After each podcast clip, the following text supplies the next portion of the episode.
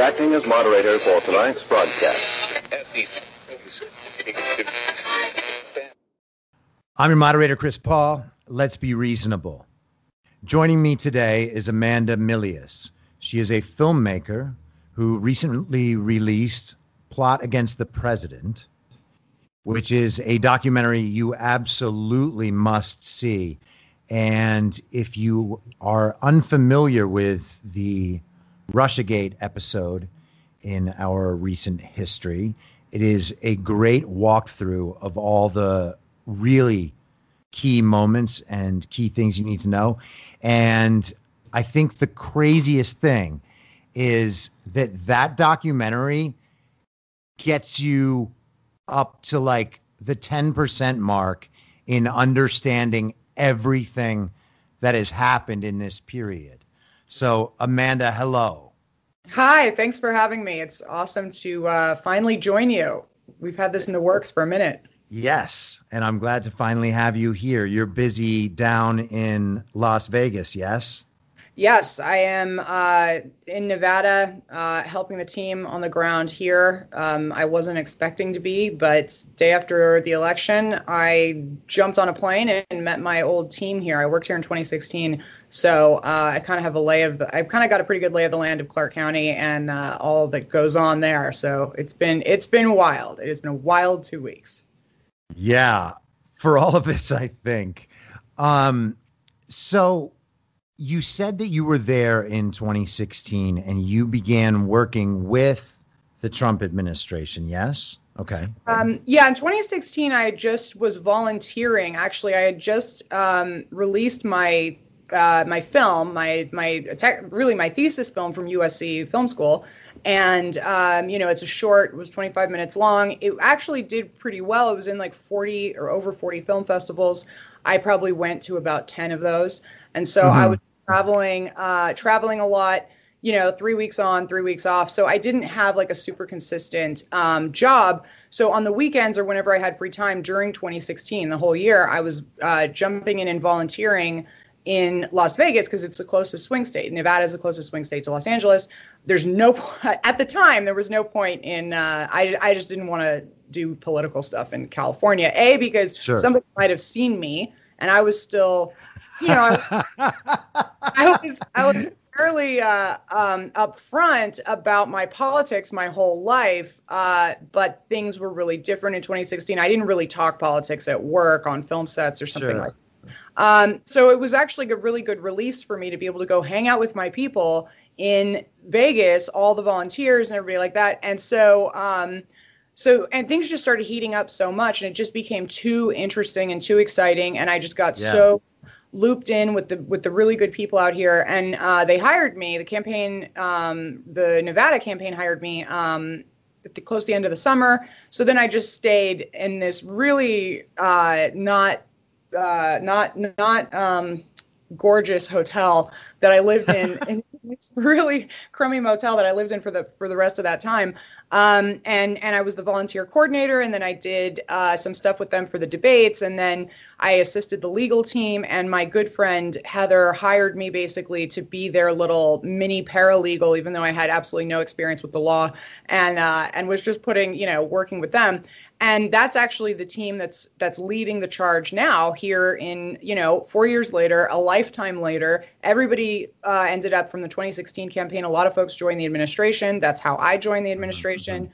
but it all started just by volunteering here in clark county so tell me about how you ended up first of all becoming a trump fan in hollywood but also what yeah, go ahead. He's a, that last he's a Hollywood, yeah. he's a Hollywood guy. I mean, you know, he's a he's a producer. But um, well, I always look. Immigration was my biggest issue that I cared about as I grew up because I noticed it, and that doesn't mean that you know I'm some kind of uh, you know bad person for for immigration being my top issue. You know i was actually raised uh almost basically by a my my guatemalan nanny and I, I have a to- I totally understand. Um, you know, I, am not I'm not unsympathetic uh, to those Sure, issues, sure. but but immigration, as far as watching in real time, immigration absolutely destroy the city of Los Angeles as far as draining um, public funds. They just can't manage it. California is just a disaster, and I watched it happen so quickly. Um, and I, I found that that was one of the main issues I cared about because when I started looking into the law and looking into um, how that works, I just, it's really outrageous. So the fact that Trump came down the escalator and was speaking about that issue more than most others, uh, that and China, which I've been keenly aware of also because of my dad and because of China's influence on Hollywood. Now, that is like a really old sore spot that I am very conscious of. So there's these background issues that I really cared about that he was speaking about. And obviously, I was a Republican. You know, I've been, but not, you know, I'm not like a, I'm certainly not a Bush Republican. I probably hate the Bushes more than any other. Uh, they way outweigh the Clintons for me as far as destructive. But, but yeah, I so I, back- I, really fond of him at that point. And I didn't tell anybody. I didn't, it wasn't like I was running around, you know, with the MAGA hat uh, on film sets. Like I said, like I wasn't going to be talking about it. But my friends, my close friends, knew that that's that's the direction that I was leaning in, and that's those are the kind of politics I had. I always, my parents are big conservatives. Uh, both my parents were on the uh, are big shooters. They're big sporting clays shooters. My dad was on the board of the NRA. Uh, so the fa- I, I only say this because most of my friends in LA, except for a very select few, have absolutely uh, you know disavowed me since um, since working for the president and and doing a movie about the president and basically just acknowledging that I am who I am. Um, they have just totally freaked out, save for a very few people, uh, which I find weird because I never had. It's not like I was like deceiving anybody. I was always right wing. So yeah. I was not. I was a liberal. I voted for Hillary Clinton, and I regret that very much. But I have experienced the same thing as far as friends in Hollywood go. I mean, and Yeah. you know, honestly, I I feel like they're doing me a favor by showing me that they are so easy to abandon whoever disagrees with them. yeah, it's you know, weird and they really think that they're doing Yeah. something good. Yeah, no, they they they feel like they have the moral high ground, so it enables them to Yeah. do things that they would nor- normally. I mean, I still believe them to be good people, which is the difference between uh, us and them. Sort of is that I still actually give them the benefit of the doubt that they're probably they probably don't know, you know, what what they're doing, but the fact that they would axe family and friends uh, over headlines. That's the thing is at the end of the day, I don't blame my friends. I blame the media um, because they think they really think that they're on a moral crusade, and I, you know, they don't they don't know any better. It's another reason why I made the movie. I mean, they these people they really believe what they're seeing on CNN, and they think you know Trump is Hitler and we are Nazis, and therefore they must reject their Yeah. Nazi friends. They think they think they're the people that are standing up in Nazi Germany, not being not going along with it when actually Mhm. they're the exact mentality of how things like Nazi Germany happened. Exactly. And, you know, I agree that they're not bad people to the extent that I find our friendships potentially redeemable, but they have to come to some realizations that coincide with a whole lot of apologies. Because, you know, when all this bad information hits them, it's totally possible that they could hear their very good, smart friend telling them, hey, that's not true, and actually pay the time and attention it takes to get to your to the bottom of one of those issues because it's only the most important stuff in the world. Yeah. No, it's it's amazing and they they don't it's so weird because the thing that I I don't know what it is, the thing that goes through my head every time I have another friend that wigs out and is like, I so can't believe we were ever friends. You're horrible. I never want to talk to you. I mean, my Yeah. actual best friend, like I was, you know, not exactly in high school when 2016 rolled around, but I still had somebody that was like a best friend from high school, which was a weird thing at our age to kind of still have a true best friend. And uh, you know, that person I haven't talked since a week before 2016 election. I don't intend to, but the but I mean that's right. when I when when these things happen when I get, you know, whoever it is saying, "Oh, well we can't be friends because this you're just a I think it's terrible what you're doing. You're promoting this horrible person." Um, you know, I I get this weird feeling where I'm like, do they think that I'm a different person? I am exactly the same person I was when we were right. rebellious, you know, teenagers or 20 somethings uh, you know, tearing it up in some kind of cultural sense. And I'm like, actually, they became lame. I mean, it's the weirdest thing because they're like, oh yeah, like it's so weird that this happened to you that you became a Trump person. And I'm like, you mean it's it's weird that I think for myself and that I don't go along with the crowd? I was like, that's actually what I was always doing. Remember, that's why we used to have fun. And and you guys yeah. like these yeah. Karens that are like, mm, please throw that away in the recycling bin. And like you're just like, oh my God, like it's it's weird. It's weird. They get to talk about Instagram filters and what the new hot colors for spring are. So, um, yeah. wait, let me track back for a second because I want to hear what you have to say about your father's relationship and your relationship with Hollywood in as much as China is dominating Hollywood now. Well, like I, I feel like we're producing American propaganda for China. Yeah, we're also producing Chinese propaganda for America. I mean, that's that's. I should have said that the way you just said it because that's what I meant. no, um, I mean it's look, it's something I've been watching for a long time. Um, I would say, you know, I'm I'm going to dive into this pretty heavily. I think this is going to be either the topic of a ne- my next film, one of them, but uh, I'm I'm, t- I'm want to write a book about it. Actually, I have this co-writer. I want to write about China's influence on American culture. Um, because basically, the movies and culture were the most important exports the United States had. That's what won the Cold War. That is, after you know a certain point, that's really one of the most important things we had. So China is not dumb. China is really smart. If you study China, if you look, uh, and you know, I've had more time to to become more um, you know, traditionally educated in foreign policy since working at the State Department for three years and and meeting certain scholars and people like that, um, uh, than I was in the past, which was just sort of foreign policy as a hobby. But um, one of the things about China is they always have like a hundred year plan. They're not operating on the four year plan that the United States really hurts itself by, you know, we can't think more than four years ahead of us because we have the mm-hmm. potential to change you know, uh, leadership every four years, which is both a strength and a weakness. But China could see very clearly that the most effect, one of the most effective, important, potent things that we had was culture. And it's not an accident that they spent all of this money buying um, what China owns, an American could never own. For example, China owns, um, you know, distribution companies. Um, uh, production companies and uh, theatrical, uh, you know, theater chains, and um, does film finance. So they're basically, you know, after the antitrust rules, after they invented the television, you know, I think it's about like I don't know, the 40s or 50s. They they had the antitrust laws that said that you one company could not own the movie theaters, the production company, um, and the financing. Like that's like not something that could happen.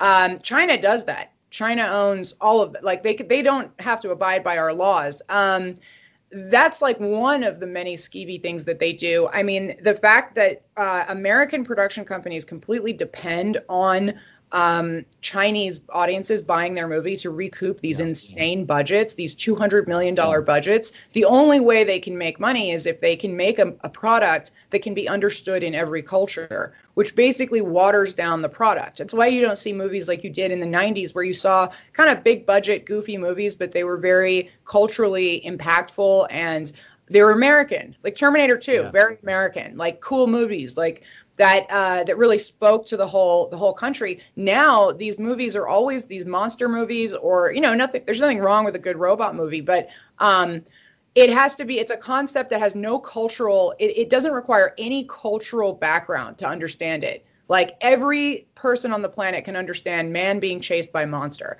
Like there's nothing deep there. There's nothing. You know, uh, it's just it's it's really bad. But anyway, so that's that's my opinion on the on the China Hollywood thing. It's one of the worst things that's ever happened to our country that no one's paying attention to.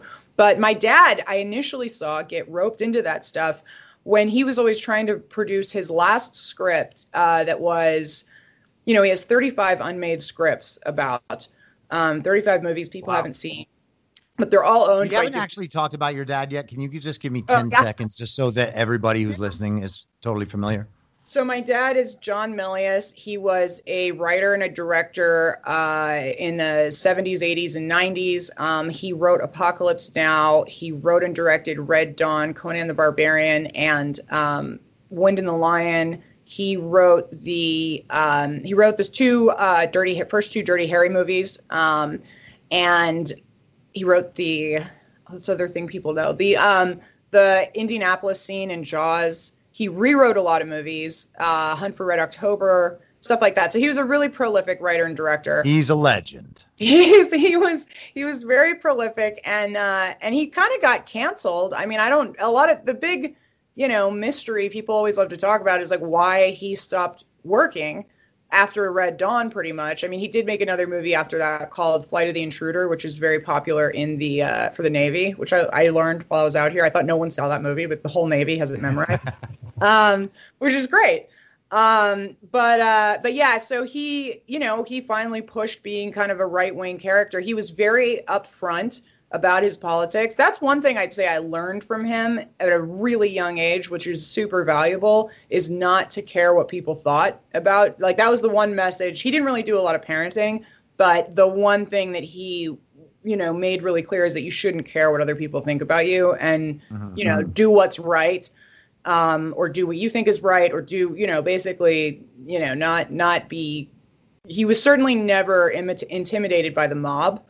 Uh, but at the same time you know he was also kind of nuts and he drove people crazy to work with. He didn't work again after after pretty much those main movies. He did write the series rome uh, on hbo Oh, which cool. is awesome.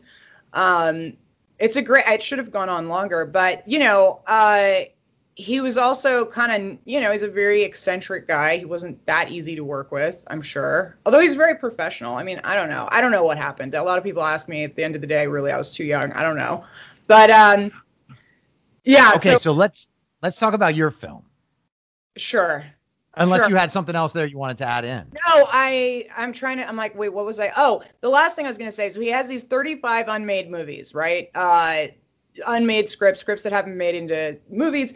Um, they're all owned by different production companies. So a lot of people are like, oh, I want to make your dad its unmade scripts, but you can't because I think you're you're looking at like a million or two million dollars off the bat, even just to get the scripts loose from the production company that owns them should they even want to do that. There's one that, however, is not owned by another production company, and it's his best script he's ever written. It's called Genghis Khan, and it's a Genghis Khan story, and it's amazing. It's really, really good, and I have seen him try to make this thing and get it off the ground for 10 year or more years. I mean, more than that, probably. Like, he's been trying to make that forever, and one of the times they had a Chinese backed production company that was going to do it, and um, a producer that was like, oh, yeah, I have all the money, it's from China, la, la, la and there was this meeting that I actually saw, I actually sat through with him where he got up and left the table because there was um, a bunch of Chinese dudes sitting around a table editing the script and talking about the notes that China would have in order for this historically fairly accurate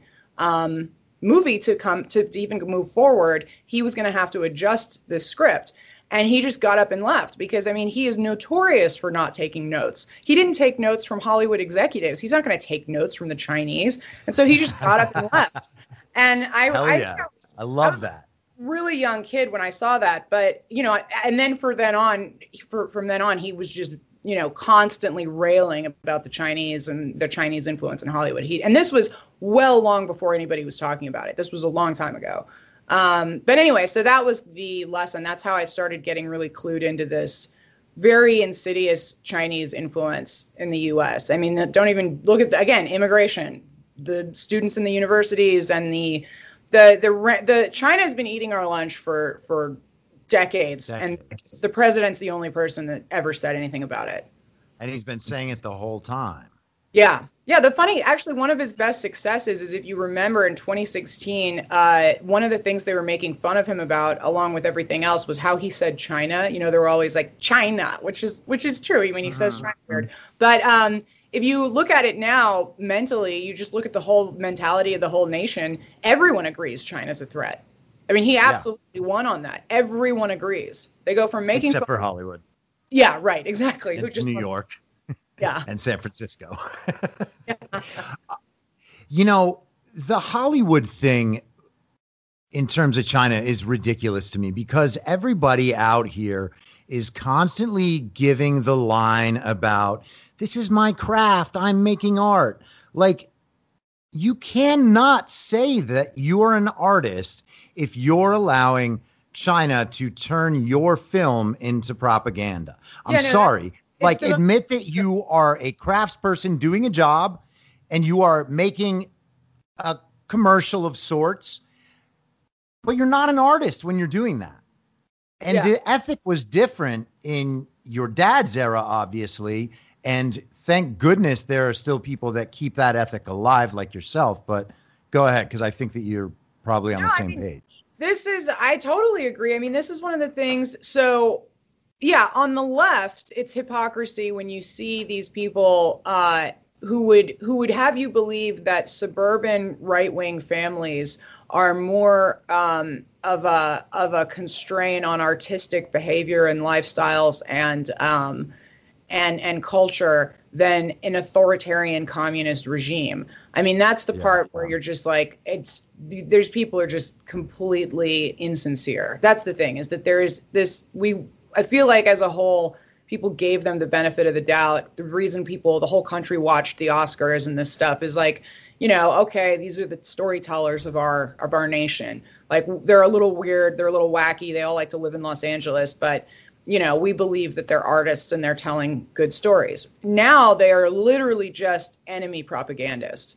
And I mean, it's just uh, they're they're such dorks about it too. The way that they just laugh every single um, new restriction and rule, where they're just like, yeah, this is the um, female person of color version of you know anything and therefore it's amazing. You know, I don't have any problem with that stuff. Like, but the thing I just get so bored of their like their formulaic crap. I mean, formulaic down to the, you know, even even forget all the social justice stuff, which is just horrible. I mean, it just has no place in creative thinking. Like, I'm not saying you can't make movies about whatever you want, but then make them about whatever you want. Like make them about yourself, like whatever. It's not it the idea that like uh, that only only those movies are uh, are somehow going to like break us through this new cultural landscape where everything's great is just so dumb. Um, you know, I say that. Having said that, some of the best things I've seen my cohort from USC do um,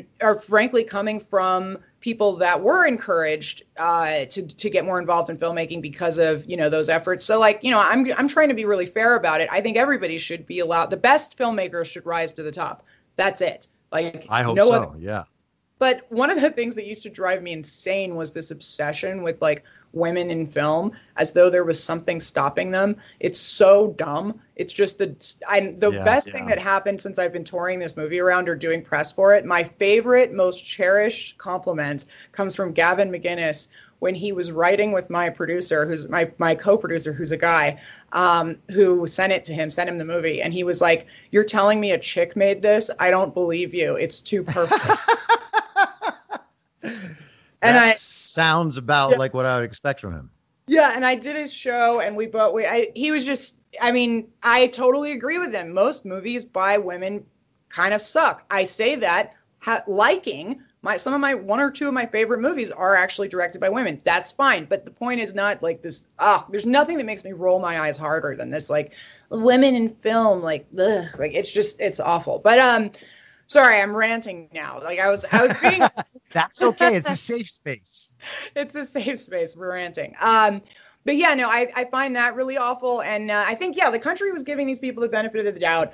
That that is not a very artistic attitude. The the left and the the cultural movements in the United States right now, uh, you know, aside from frankly on the right, have lost their independent rebellious spirit. There's nothing rebellious about following the rules and um, you know, oh, I have like all my movie is like designed perfectly to appease all the different groups and you know i'm ripe and ready for an oscar because i can just go up there and you know it's it's just they're so uh, it, it's so formulaic and there's nothing rebellious about that the only thing rebellious the only culturally rebellious moment is happening on the right which is why I'm here. That's like what I'm here for. I'm like, Yeah. I always want to be in the uh, place where things are exciting, and I just.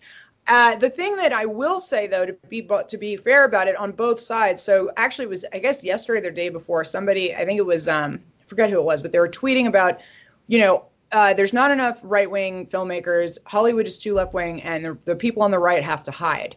I have heard that for so long, and it is true. I'm not saying it's not true because Hollywood will burn you at the stake if they find out you're right wing. But oh my gosh, the cowardice of these people who are still incredible. sitting there hiding, even especially anybody who has any kind of career stability. If you have any kind of safety and you're right wing and you're in the cult, the arts, you should probably. I'm not saying you need to be polit, you know, always political. I hate how the left is like, oh, I'm a film director, so therefore everyone cares how I voted. Like no one gives a shit. But Right. on the right, this idea that you have to hide, you only have to hide so long as everyone's hiding. I'm, and also, what kind of artist are you being if you aren't true to yourself and you're not, um, you know, you're just kind of hanging on to your your easy easy situation where you're, and and again, knowing that, you know, people will lose work over this. Like people will Of will be fired. They won't get hired. I mean, granted, I actually, you know, to be fair, again, say this knowing that like a lot of my crew, you know, a lot of people are like, oh, this is first time filmmakers working on this. I'm like, yeah, that's not their names. So yeah, it's a lot of people are like looking at our credits list and they're like, oh, this person's never done this before. This is a first time feature. And I'm like, no, those aren't anybody's real names because they have to hide. oh Um, my god. See, for the crew, I can understand stuff like that, but the conservative celebrities out there, you know, the disservice they're doing by not coming out is not only to themselves, it's to everyone else because, you know, I think one of the most important things about getting the country back in a good place is that these people, these socially oppressive people, realize that not only is their opinion a minority opinion, yeah. but there's actually just more people than you could ever think. And all of these terrible things you say about Donald Trump and about conservatives and about Trump supporters and about Christians. I'm not Yeah. even a Christian. The amount of things they say, like we hear them. You know what I mm-hmm. mean? Conservatives hear that stuff, and you are not, while you're virtue signaling out to the world about how much you hate Trump and this and that about women or minorities or whatever, you're not a good person. We Yeah. can hear you. No, it's the You craziest. know, I, it's Yeah. crazy.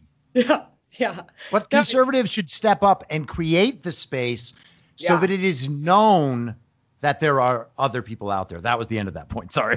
Yeah, no, and I'm, I mean that's basically I had I had never really thought that before, and I never really said that before. But after I think it was yeah, literally yesterday, I was like, you know what, I'm actually done with this. I'm done with the conservatives whining in Hollywood. I did the FOA thing for years, uh, which is you know I don't know if you know what that is. It's the conservative underground little group in Hollywood, and frankly, it was a really good idea when they created it. I think Andrew Breitbart um, and Gary Sinise created it back in the day, and it's called Friends of Abe. It's everybody knows about it now, but um, it's basically i mean i don't know where it stands now. I, I think it kind of dissolved in 2016 uh, i can tell you how actually because ben shapiro and his um, business partner decided that they were they were the heads of foa at the time and they were like yeah we're not going to support donald trump. And my friends and i on our side were like uh, hell yes we are. And we kind of split the group and it, it never i don't know that it recovered. I never checked in. But anyway so there was this uh, this like constant like okay we're going to meet in the back of a dark room and have a secret handshake and we're secretly conservatives and all this stuff. And all they do is actually just kind of whine about how oh my god i really care about politics. That's actually you know what? It's weird that i'm telling you this. I feel like i'm in like therapy or something because i'm suddenly remembering why i left la to go work I'm for here the for you. to go send me a bill when this is over. Um, uh, to go work for the uh, to go volunteer is because I was in these conservative groups whatever you know there's actually a lot of them in Los Angeles there's a lot of There really are. there's a lot of secret groups of people talking politics and i was in these groups and i was so sick of just the whining about oh my god if hillary wins we're all going to die and and you know i can't tell people at my work that i'm conservative i'm just like at this point I, at that at that moment i was like you all need to be getting off your asses and driving and volunteering or donating money or whatever you can do then just stop complaining and actually do something. Um, and that's why I left and went and started volunteering. But I mean, these conservatives have really got in any field, in art, in music, whatever. I'm not saying go and be ultra political. Don't, I'm not saying everybody's got to be like the Trump rapper or whatever. I mean, that's all fine and good. But, you know, I, I, I don't like movies that are overtly political when they're not supposed to be. Like I say this after having just made a very political doc. But but I mean, you know, just make good content and don't lie about who you are, and then nobody's going to have to lie anymore. Yes, they're going to freak out. Someone's house might get burned down, but it's a war. We're in the culture war. We are in, hopefully, it doesn't become a hot war, but frankly, like that's this is where we're at. Just be yourself, be who you are. It's not, we can't have this like whiny, like, scared conservative in Hollywood thing. Like I'm done with it. Plus, like we were sort of saying, you don't have to work in Hollywood. I just made this movie. I haven't stepped foot in Los Angeles or, or California for over a year and almost a half, which, you know, I got to see my parents at some point. But uh, I have not, like, you don't, you don't need to be in, there's no Hollywood anymore. It doesn't exist. It's done. There is no such thing as Hollywood. I agree with you. And I've been having this conversation a little bit recently. I mean, first of all, there's going to be a cultural pushback to what Hollywood is, especially now that the country knows for a fact that 70 plus million people came out and voted for Donald Trump. Yeah. After four years of media conditioning. That's why right. this election and the numbers, you know, we can get into, okay, election theft. We don't have to do, yeah. But we can, because I, I am. We can, yeah. The craziness. But, but what I'll say is ignoring that for a second, uh, looking at simply just the numbers, the exciting thing about that is, yeah, after four years of nothing but pure media, uh, uh, just beating over people's heads every single day. The worst thing you can be as a Trump supporter. We grew.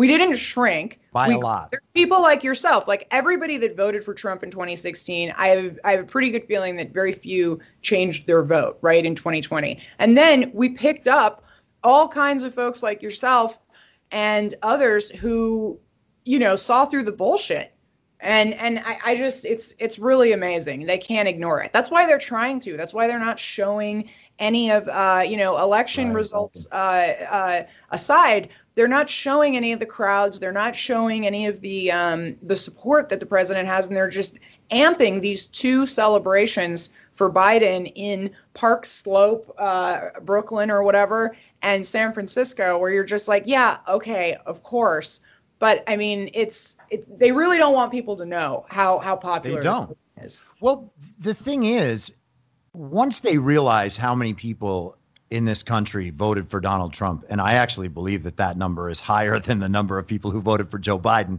but we oh, don't I, have to get into that. But if they think that those 75 million people or more are going to continue spending money on their shit, they're out of their goddamn minds. Yeah. I mean, this is an entirely new market. This market actually likes to go to movies mm-hmm. and they like having movies about stuff they like and not feeling like they're being spoken to like children that need to learn a social lesson so that actual children will clap for them at awards shows. Yeah. No, and it's it's the the example I go to, you know, that I witnessed personally was we had uh you know really we had a the the hollywood reporter i'm going to say has actually been really fair to us. Uh they put out our trailer and you know granted the article that accompanied it was like you know Hollywood child makes pro Trump movie like that that was like the uh the, as if that's that, as if that's the point no, but that's I mean it's fine because but the but at the end of the day the piece was very fair and what really happened is we we debuted the trailer there. So the only place anybody could see the trailer for the first 48 hours was on this link. The website crashed the entire wow. first day and a half. We absolutely crashed the player of the you know the trailer player of the Hollywood Reporter and it's not like that's a website that doesn't frequently play blockbuster trailers. That's what they do sure, for a sure. living. That's their bread and butter. That's how many people were interested in this um, who aren't being served by Hollywood, who never visit that website. I mean, that's got to tell you, like, that's how many people aren't clicking on that website that it just literally right. couldn't handle it. Like America suddenly paid attention and it was like boom, it was down. It was amazing. Like Star Wars like, didn't break it. No, Star Wars didn't break it, but Plot Against the President did, and they'll never tell you that. They'll never tell you that story. I mean, I have to, um, I have to thank uh, Cernovich for um, drawing people's attention to this. You know, he's been really helpful in pushing this out. Um, but he was, he wrote a tweet the other day where he was like, uh, you know, the number one documentary in the world was directed by a, a, female director, and you hear nothing from Hollywood, nothing from the media, nothing. Not was, a peep. Not a peep, nothing. Like I don't have like a. I mean, I if if the number one documentary in the world, which it is, if it's the number one documentary in America, it's the number one documentary in the world. Um, uh, if that was directed by a left wing woman about you know a, a rainforest burning down a transgender um, like encampment and like you know, if it was like if it was like you know what I mean if it was like the story of yeah. uh, whatever, it would be this, this whoever this person is that directed it would be, you know, uh, and, and not that I would ever want this. The actually, darling. But it would be, yeah, you'd be, you'd see them everywhere. It would be in like Vanity Fair. You'd have nothing but interviews. Like, you know, it's just not, um, it's actually, to be honest, it's kind of a blessing because um, I have to say I have pretty much the exact amount of ability to speak to the public that I would want. Like I, I I'm a really neurotic private person, who's very very afraid of like uh, I don't I don't like standing in front of crowds and talking and things like that. That's why I'm behind the camera. But it's a kind of perfect situation because the movie speaks for itself, and uh, and it and, and I can get the message out now um, that I've wanted to get out for for years. Um, but it's uh, yeah, it's it's shocking to see because you know it wouldn't be that way if uh, if it was a left wing movie. Totally. Let's talk about the film so the way that I conceive the Russiagate story is basically in four blocks, like the period before the election, the transition, Mueller, and then everything since. So if we could maybe just touch on each of those blocks for a couple of minutes, and I yeah. don't think people really get what this story is and what this story means about everything else. And that's what I meant about the 10% thing like once you understand that your movie is true, your mind just explodes and you're like, holy shit, that means that this and this and this and oh my God. Wait, Trump was telling the truth the whole time about Russia and about Shifty Schiff and all yeah. of this. Then you're like, what else is he telling the truth about? And then the whole thing unlocks. And for people who haven't had that experience, it is an experience you must have. And if watching this movie gets you closer to that, then it is the single best thing that you can do for yourself. And I can tell you that it will. But tell me where you start this prior to the election. Well, okay. So I would say, um, first of all, yeah, I agree. It's it's weird it's I, I don't I don't want to get too esoteric on us, but um, you can. You know, Scott, I talk about all sorts I, of philosophy bullshit. I'm I'm all about it. Scott Adams said once, uh, you know, and he says this a lot, and a lot of people say this, but the the two realities that that basically it's not that we have opposing ideologies so much exactly anymore. It's that we are living in two different realities.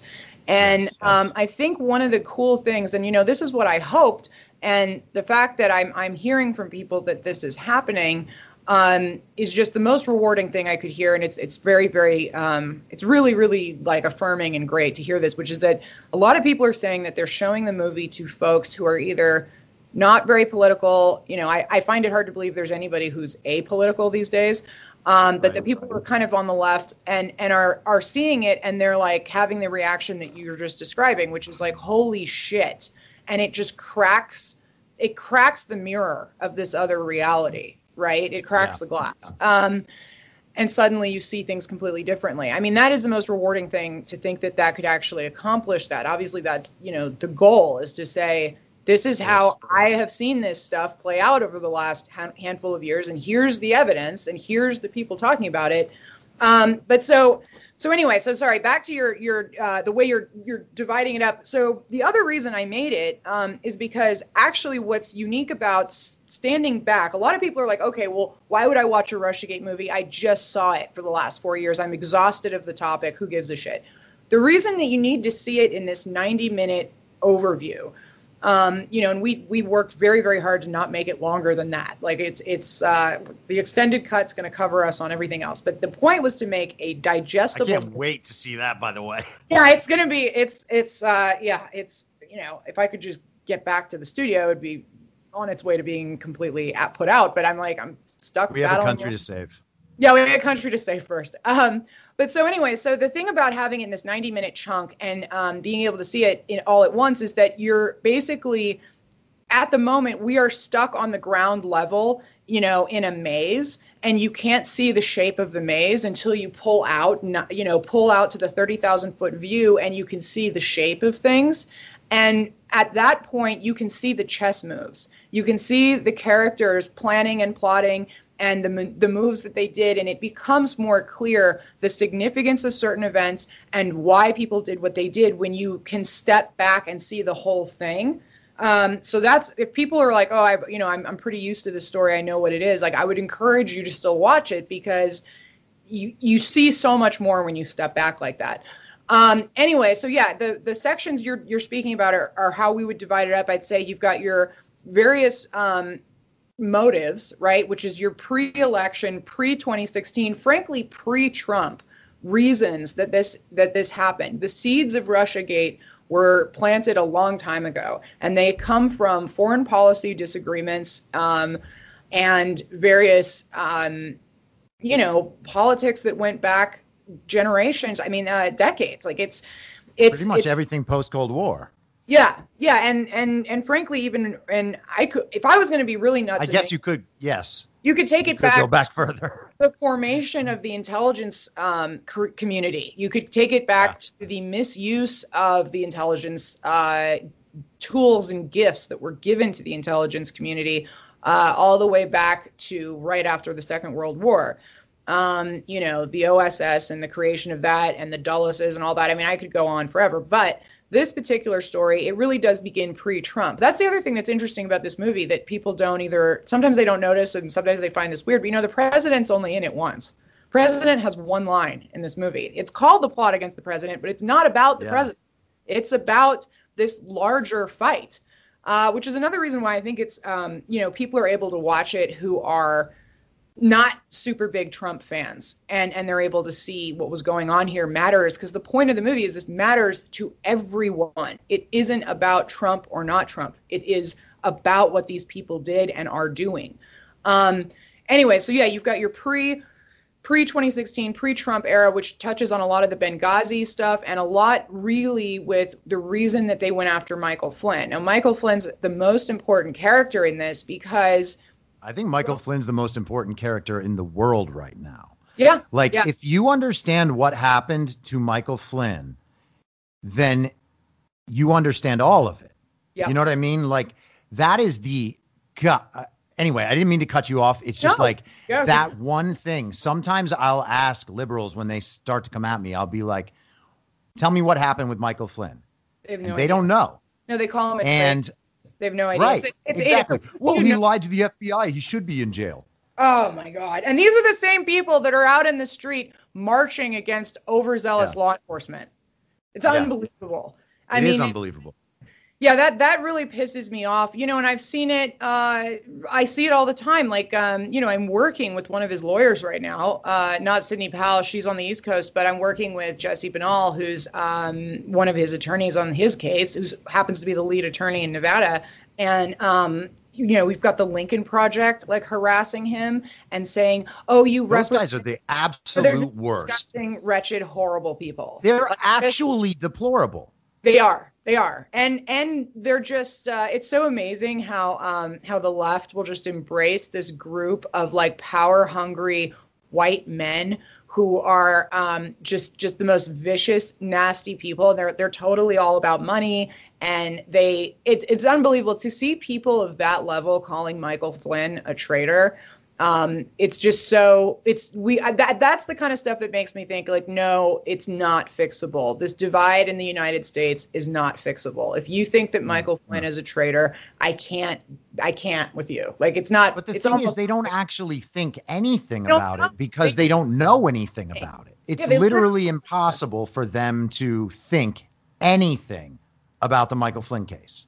Yeah, they have no idea. Um, and and uh, anyway, so the yeah, the reason that it's so he's so important is because he's a really unique figure in that he, for all you could look at his background and you would expect him to be a swamp creature in a way because he was in all of these various intel um, worlds. He did intelligence in the in the armed forces um, when you know in all the various um, uh, conflicts in the last ten years. He's um, he's he he really could have gone if you just look at him on on paper just sheer biography he could have gone so wrong but it's almost like he's like divinely correct on everything i don't know how it's like he he was quietly making these arguments throughout the obama administration and um, didn't align himself with the bushies and was like he was like the perfect man for the trump moment to redefine the priorities of the American um, national security infrastructure, which is the most important issue of our time. Everything goes back to the trillions of dollars that are up for grabs in the uh, national security apparatus. That is why I get really upset. I mean, you know, I like, like I said, I like like foreign policy. I like watching this stuff. I really don't like the people that do it, but um, I, I, it's it's really important. You know, a lot of times people are like, well, how does that affect my life as a as an American just doing my day? And you're like, well, it, it affects the entire country because that's where all our money and power goes. And these people, you know, they'll they'll destroy people who who threaten that. And that's what Michael Flynn was. And the the thing we point out in the in the beginning of the film is we've got a lot of folks that work directly for him, um, KT McFarland, Michael Anton, um, and a handful of others who work directly with him, Seb Gorka. Um, and a lot of people, you know, they, it's a funny thing about Gorka. Like they they know him as like a personality now, but they forget that he was in he was at the elbow of the national security uh, team as they were creating, you know, coming into this new administration. Um, and that's one of the things we tried to do in the movie is talk to people about things they had seen firsthand. I could have everyone in the movie kind of opinionating on and on about the various different parts of this, but what we tried to do is have these people speak specifically about what they were actually in the room for. And the amazing thing while we were making it is I kept walking out of these interviews going, how is there not a line of documentary filmmakers trying to get these know, interviews? How is there not a line of news media asking these questions? And I'm sitting there going like, am I is there something wrong with me? Am I not getting this? Cuz this is this is really obvious that this story needs to be told and that was an amazing interview and I'm going to put it in my movie and and I and I'm like, why am I the only one doing this? I mean, that was the question the whole time. Is I kept being like, what am I missing here? Why am I the only person telling the story? It's crazy. I mean, uh, anyway, sorry to get off the bit. So yeah, so we've got your beginning parts. The the seeds of the Russiagate thing started back with Flynn initially uh, disagreeing with the Obama administration when he was in it about the Iran uh, the Iran deal, their relationship with Iran writ large, and um, you know a lot of their ideas about expanding the national uh, the intelligence community's capabilities versus his actual on the ground knowledge of how intelligence could make the the teams on the ground more um, agile um, and and the intel community didn't like that because they're not actually interested in making intelligence useful. They're just interested in protecting their jobs at Langley and elsewhere, and um, ma- you know maintaining. The government doesn't like to shrink. Anytime it grows, if you try to shrink it back to where it was, maybe even a couple years ago, it reacts like a cobra that's been cornered. And I saw that firsthand. I worked at State Department, and they would what's amazing you could see a lot you could see firsthand how the government grows and how wretched and disgusting it is and how absolutely no thought for the american people that pay their salaries these people have. But one thing that happens is so you've got a particular hotspot in a in a in a part of the world or an issue that pops up. They'll develop 10 programs to you know more than that but as an example 10 programs to deal with that particular issue. Um, you know it'll be like okay we need like a public diplom- diplomacy thing to deal with this. We need an arts and crafts program to run at the uh, embassy for these people. We need you know we need a military response. We need a this response. But now they just throw money and people at a problem. And even if it's a legitimate problem let's say that problem gets solved in five years. All of those programs and teams aren't going anywhere You they're not Right. then okay, we solved X problem. We'll move these people and resources to something else. No, if you try to do that, they treat you like the Trump administration and you're weakening American diplomacy and you're weakening our our our position on the stage and you're like no just because we cancel you know the uh, the funding for the lesbian puppet shows to counter violent extremism does not mean we're weakening our position in the world i mean that's the and on a on a more serious and larger scale that's what flynn was about he was like no we we need actionable intelligence we need we need can trim the fat it'll make us more uh make us safer and um, you know, not have so much politicizing of intelligence and all of all of that as well. And the intelligence community reacted like a cornered cobra. They bit and they they struck at anything that threatened them. And they're they're I, I there's nothing there's nothing I have less respect for than the American intelligence community. I mean, I I am and it's because I think that our national security infrastructure is necessary that I'm so angry at them. Um, that's one of the things that people don't understand. Sounds like they're going to get a big surprise real soon. I hope so. I mean, I really hope so. I think they're going to get a big surprise when they they realize that the country's not coming back under their um, spell. That it's it's just they tried to catch up, um, and and it's just not working anymore. They're done. It's it's no one. eh, They're they're so the institutions are so decayed, and that's one of the other things I can't stand. Is you know I get a lot of attacks for people saying like, oh well, you know you're insulting these great institutions that are really important to keep us safe. I didn't hurt the institution. They fucked the institution. The FBI should be completely dissolved and rebuilt from scratch. I don't care if there's good people in there that are like, oh, there's some good lower level people. And you're like, yeah, well, they worked for people like Peter Strzok. And so therefore I'm done with them. Like they're done. They've done nothing Yeah. but attack Americans. Um, and, and it's, uh, the fact that we don't have answers about the uh, the shooting in Las Vegas uh, from a couple years I years always talk about that. yeah, we don't have answers about that. Uh, we have a whole bunch of horseshit fed to us about every great tragedy that's ever been happened in our country, but they are are pursuing Michael Flynn till the end of the earth. I mean, it's the most disgusting. We live in a third world security state. I mean, that's that's what it is. We we are Yeah. we're not in control of this this country. I mean, it's it's terrible. But the um, yeah, these institutions, they're the, the the intelligence community, the FBI. Um, they're they're completely not savable. They're not salvageable. They uh, the only thing that will fix them is having them dissolved and built again from scratch and with with new thought. Let me ask you this, and then I want to get back to the film. But I wonder about the intelligence communities because it seems as though they have spent the last 40 years as what's really running the government Yeah. and running the world on someone else's agenda.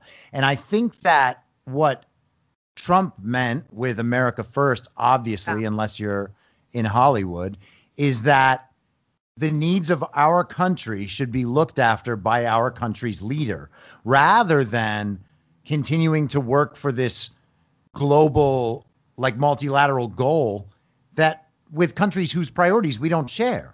And it's interesting because that's that's absolutely true. And you don't have to be a conspiracy theorist or wear a tinfoil hat to understand this. Like I might veer personally to some pretty um, some things pretty people might think are a little nutty, but it's because I've I've seen so much that I actually do, you know, I I believe what I believe. But the point is is that look, if you just look at it like this, even on the people are corruptible people as individuals are corruptible. It is so Yes. rare to find somebody that's not corruptible. I mean, it's you know, I everyone deals with this, and so even when you look at um, look at what happened, you know, again, the, the Trump administration is the best thing that could have possibly happened to our government. But even within that, we have issues with, um, okay, so a bunch of political appointees come off the campaign. They get hired at State Department, like myself, let's say, as an example. Um, what happens when they're all littered within State Department in their offices and they're the, the one political in an office of, you know, 200 to 400 careers, you know, who are 99.9% Democrat, whatever these people have seen um, administrations come and go. They know what to do to these people. One of the things they do is they go, "Oh, you got to get out to post. You have to get out to the embassies. You got to see this." They fly them out on the country's dime on some, if it's not the State Department plane, whatever. They get out there. They treat them like kings. They roll out the red carpet. They go to dinners they've never been to before with dignitaries. They act like they're important. They treat, you know, they they fluff their egos. And then yeah. you find six months later, you're talking to a friend of yours from the campaign, and you're bitching about you know how much waste and money is being spent and you're doing this or doing that and they're like you know, you're like, well, we gotta we gotta figure out what to do with this. And they're like, oh, well, I'd love to meet up with you guys, but I'm going to go um, to this conference in Brussels next week, and um, you know, it's really important. And then they start posting pictures of themselves at conferences where they're they're working on affirming the transatlantic relationship, and you're like. What the fuck are you doing, dude? Like, snap out of it. Like, you're supposed to be. And that's taxpayers paying for all that. Huh?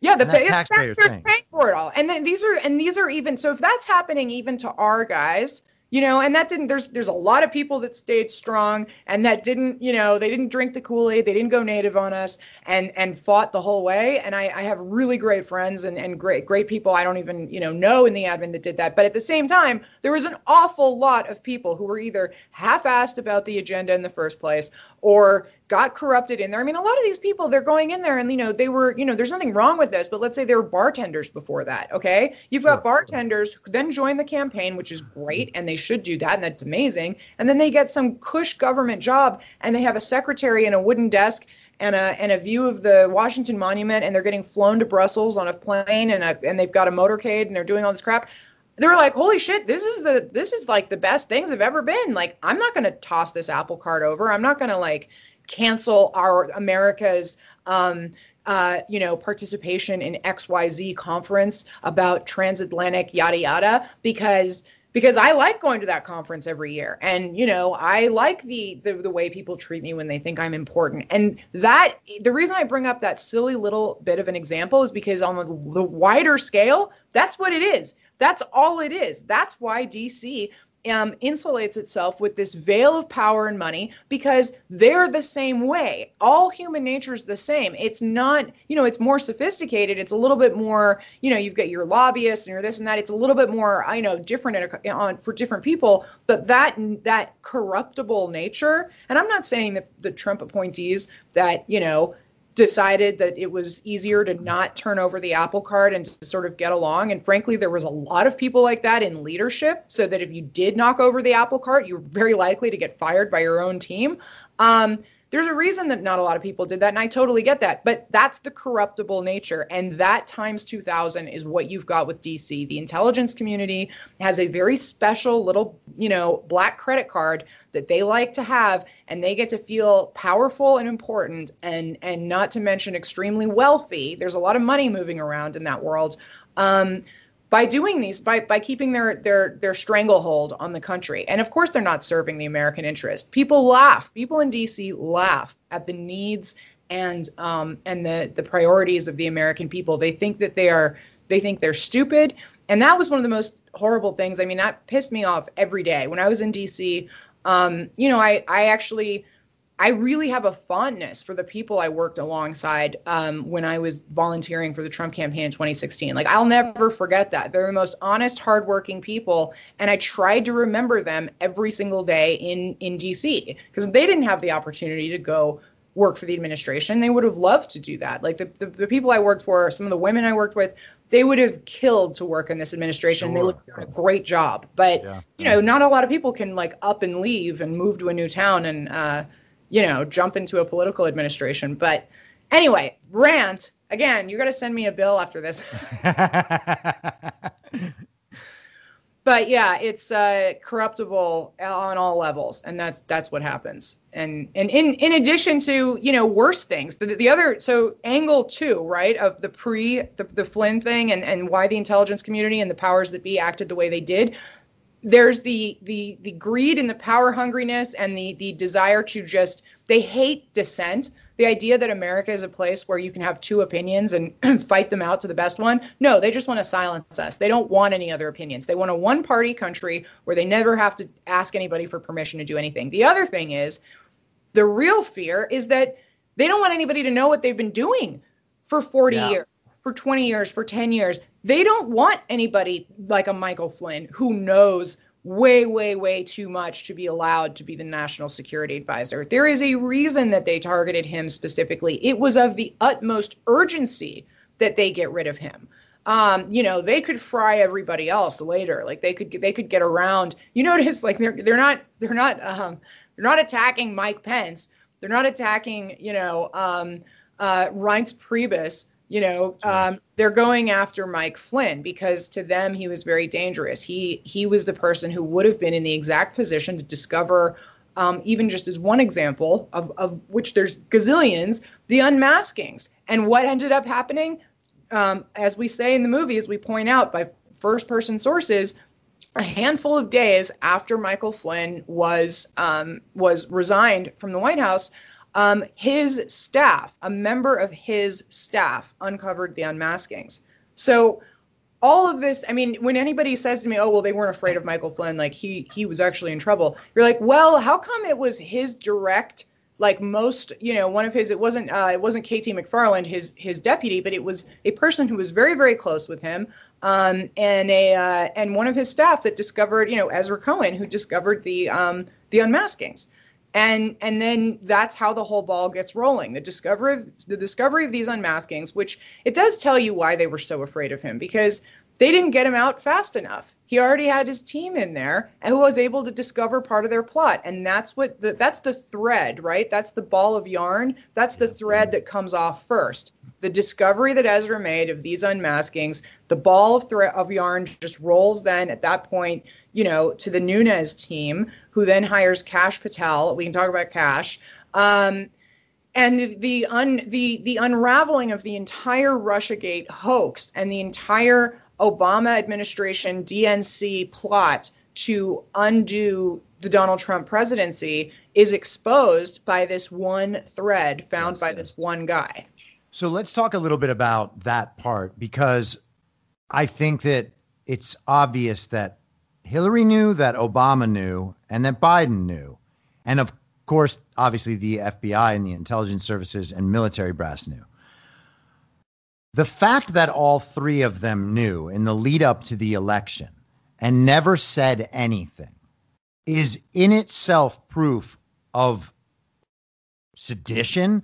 I mean, it's that is proof enough. The fact that they didn't say all of the things that they knew in the lead up to the election meant that they were perfectly happy to level these charges on Donald Trump in order to win the election. They didn't come out and tell the American people, no, the Steele dossier is not real. Like, we know that the primary subsource is someone who was marked as a Russian agent by the FBI 12 years ago or whatever it was. They knew all that. And the fact that they didn't know, say that makes it obvious that they were trying to steal the election in 2016. Yeah, which makes you ask so if they're trying to steal the election in 2016 and then trying to undo the presidency the whole time, now we're supposed to believe that the 2020 election was totally normal? Really? Um, but anyway, no, what you're saying is totally true. And I'd go farther and say that um, not only did they not say anything and that they knew about it, I mean, this was their doing. This was Sure, their course, this was their operation. I mean, you don't even have a guy like James Comey just fly off the handle and do an op to take out the national security advisor by himself. Even a guy like him doesn't do that. You know, who's telling him what to do? Who's telling Brennan what to do? I mean, granted, Brennan, I would even say that guy is so wretched and power hungry and freaky. I mean, what a freak these people are. That's the other thing. Have you ever noticed that like these people are just creepy and weird? Like there's something about these like power hungry snakes. They're just awful. Anyway, but um uh a guy like that even I don't think does this without the overhead of the president and the vice president and the uh and and you know Hillary as far as the DNC. The DNC is not making a move without Hillary and Podesta signing off on it. That doesn't happen. I mean, uh you know, funnily enough, in our campaign uh, stuff, uh, I say that you know, 2016 and now it's so it's like so wild west that like you could you know, kind of see something uh, people going rogue like that, but not not the DNC. Like that doesn't happen. Um, and um, the very uh, fact that I mean, it's the most frustrating thing in the world, and it's the most frustrating thing to talk about because people it becomes like a tired talking point, but you really can't say it enough. That what they do is whatever they're doing that they want to cover up, that's what they accuse you of. Yeah, it's so true. It's so weird. And I'm like, who are these people? Why do they want to do that? Why do, why can't they just stop? Can they ever just like just have an actual fight? Can we just fight it out about policy? Do they always have to do some spooky, weird, under the current behavior where it turns out they're buying stuff from a Russian spy and so they're going to con- you know claim that the president is in his campaign was relate is is connected to Russians. I mean, that's the thing is that it really was a mass brainwashing to the entire country. And um, you know, one of the points, and I, again, not to go all over the place, but like the, when and I said I said this on, I think I, I tried to say this on Tucker. Um, I don't know how well I, I do on those regular news shows. I get like it's very awkward. You have only like five seconds to talk, and it's very Yeah. you're like in a room by yourself with a camera. But um, but anyway, no, I was trying to say like you know, in addition to the whole country being brainwashed like that, they brainwashed the federal government, the whole wor- all the workers. Like they people don't understand how many people are in the government. They brainwashed all of them to think that this incoming administration was um, controlled by a foreign enemy or uh, you know a foreign power and uh, not to do anything they said like the administration's been crippled from the very beginning by that like that's dangerous It's so imagine? dangerous. What they have Like- done to this president, the media included, is the most anti-American thing I've ever seen. Like they are, co- they have continually tried to compromise an American president for four years, and now they're trying to steal an election. Like this is the most abhorrent, immoral, anti-American thing that I have ever witnessed. It is beyond my wildest imagination, and the fact that any person can deny this stuff and like when you say to them, hey, you know, this is one of the most important issues of your entire lifetime. Like, don't you think you should consider you might be wrong?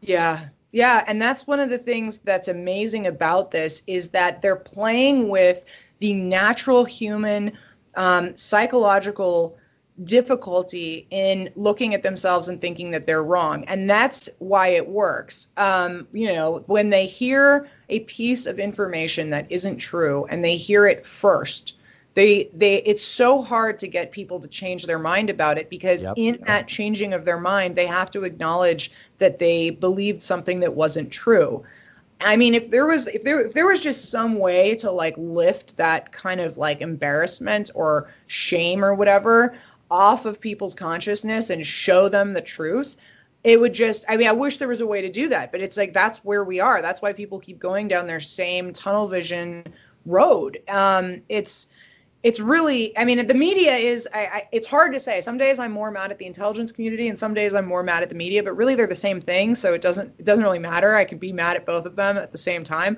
Um, but the they wouldn't have i you know i've said this before too but it's it's true and it's a it's interesting you know um, issue which is that the the these you know bad actors and their institutions wouldn't have pulled off such a successful hoax and such a horrible crime to the United States if it wasn't for the media. Because the intel community can do all, whatever they want. Uh, the Justice Department can do whatever it wants as far as persecuting Michael Flynn, harassing various people in the Trump administration and the campaign, you know, doing all this stuff. But the entire country wouldn't be in the shape that it's in now and completely, you know, half the country totally brainwashed and, and the whole thing hating each other if it wasn't for the media. The media is the is is the nuclear part of that, right? Like the intel community and the um, and and all these terrible things that happened are just like an uh, you know they're like a um, traditional explosive. Whereas when you add the media to that, that's your nuclear bomb. I mean, it, there's no escaping it. I think they've overplayed their hand, which is really great, finally.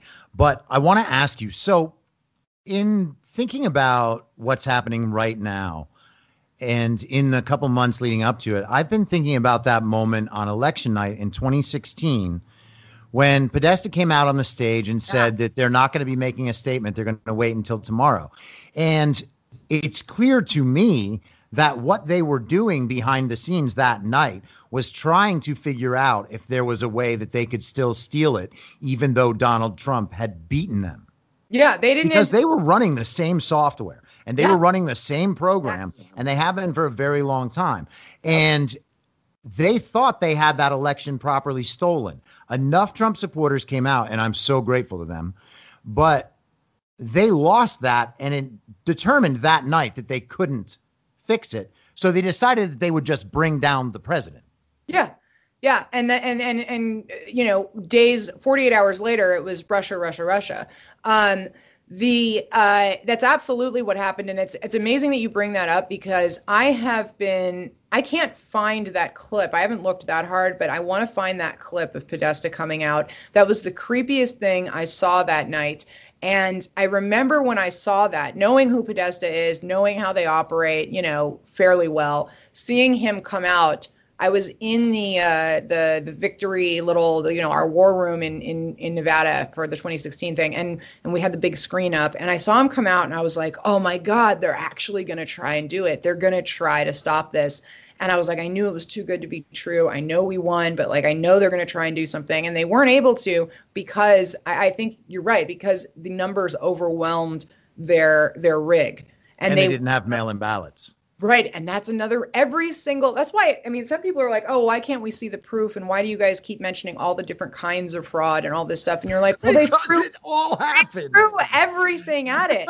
like they created, I mean, I, again, it's, it's one of these things where you're like, yeah, like it's hard to not sound totally nuts when you talk about this, but you're like, how convenient a virus that that's just like the flu that causes us to have mail-in ballots because people get the sniffles. Are you joking me?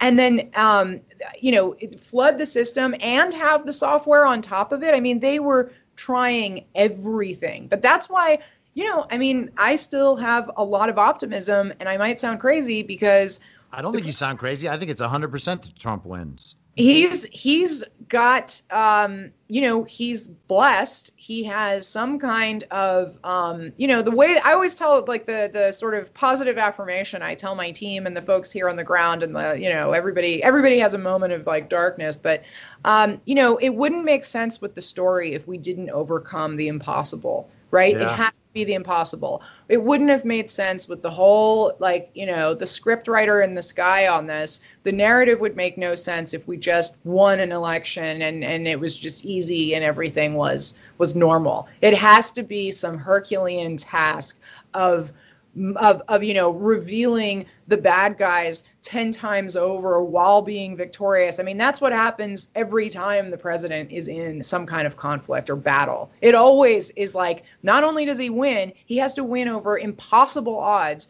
and reveal his enemies to be like the horrible people and the thieves and the the liars and whatever it is that they are. He's the revealer you know? Um yeah it's crazy to me because I, I, talk about what I call the old guard, and it's um, uh, the entertainment industry, the media, the tech companies who want to control us, academia, uh, corporations, public health, and China. They all hate Donald Trump. They all yeah. refuse to say anything bad about China. And all of these people in Hollywood and all of these 40 million or so people who voted for Joe Biden like that was a joke. Yeah. Uh, they all I didn't mean I didn't say that to be like you can clap now like Jeb Bush. but uh like they all hate the president, they all serve China and all of these people complain about systems of power oppressing yeah. others and then align themselves completely with every system of power in the world against America. Yeah. No, I mean it's it's the thing where you're like, I, I again, I kind of blame it back on music and culture where yeah, there's no way it's it's it's like they trained people with that where if you're listening to music that is sanctioned by and pushed by massive corporations where if your yes. favorite musician is in the McDonald's commercial and shaking hands with the politician and all that stuff there's nothing rebellious or edgy or cool or unique about that thing. And so when they started getting people in this like post you know post 90s um, cultural moment where there was just nothing but scrubbed clean whitewashed um, corporate culture to digest, it prepared them for now where they're walking through the streets saying, I am oppressed by the power system, while they walk past a billboard of themselves on you know, the Target uh, Yes, billboard or whatever it is. It's like, no, no, no. Your protest is sponsored by the corporations. That should give you a clue that you're not actually doing what you think you're doing. Um, and you know, you could take that even wider. On that's a that's that's a that's a micro version of it. But it's like, how are you guys thinking that you're on the the other side? That they're the the, the, the other thing that drove me nuts that was the resist thing, where you're like, resist. I make You guys that are- all day long. You guys are in line with the FBI and the, um, you know, the DNC and all of the other countries pretty much in the world. It's like, okay, so you're resisting what? Like, what are you resisting? It was, A president. yeah, I mean, my it- president. it's just unbelievable. Like, uh, It is I- I- unbelievable. you talk to these people even like we said okay so going back to talking to like friends like people we actually know who uh, you know are disowning us for being trump supporters and you ask them like what is the problem? Like what is he doing to you? Like how is your life different? I talked about this funnily enough actually this is kind of cool. The only friends i had from when i was um, you know just doing cultural stuff and wasn't political at all all my gay friends are still friends with me. It's anybody else won't talk to me but I, I don't know what that means, but I it's you know it's They're doing it on behalf of the gay friends. Right, right, right, exactly. Um, but we'll be talking, and I'll just be, you know, we can at least have political conversations and still be friends, which is amazing. Uh, and they'll be like, well, you know, I mean, he's attacking. It's, it's terrible that you could, you know, support him because he's attacking the LGBT community, and those are your friends. Like, you know, a lot of my friends are are in the LGBT community, whatever. Um, but I'm saying, I, you know, I'll say to them like, how? How have you? He's the first president that came in that believed in gay marriage before he was president. Like, what are you talking about? What has happened? Where is this like rounding up of the gays that is occurring? It's just on every He single. hugged the rainbow flag in a room of conservatives while And trying me- to get them to vote for him. See, that's how you know that the left is disingenuous because in any circumstance, you would think that if the first Republican candidate to wave a rainbow flag during some giant rally, that the left would not celebrate that is and and instead attack the person more than any other that's how you know it's not about what they say it's about it's just about power it's just Power. about money Yeah, because otherwise they would want solutions to the problems.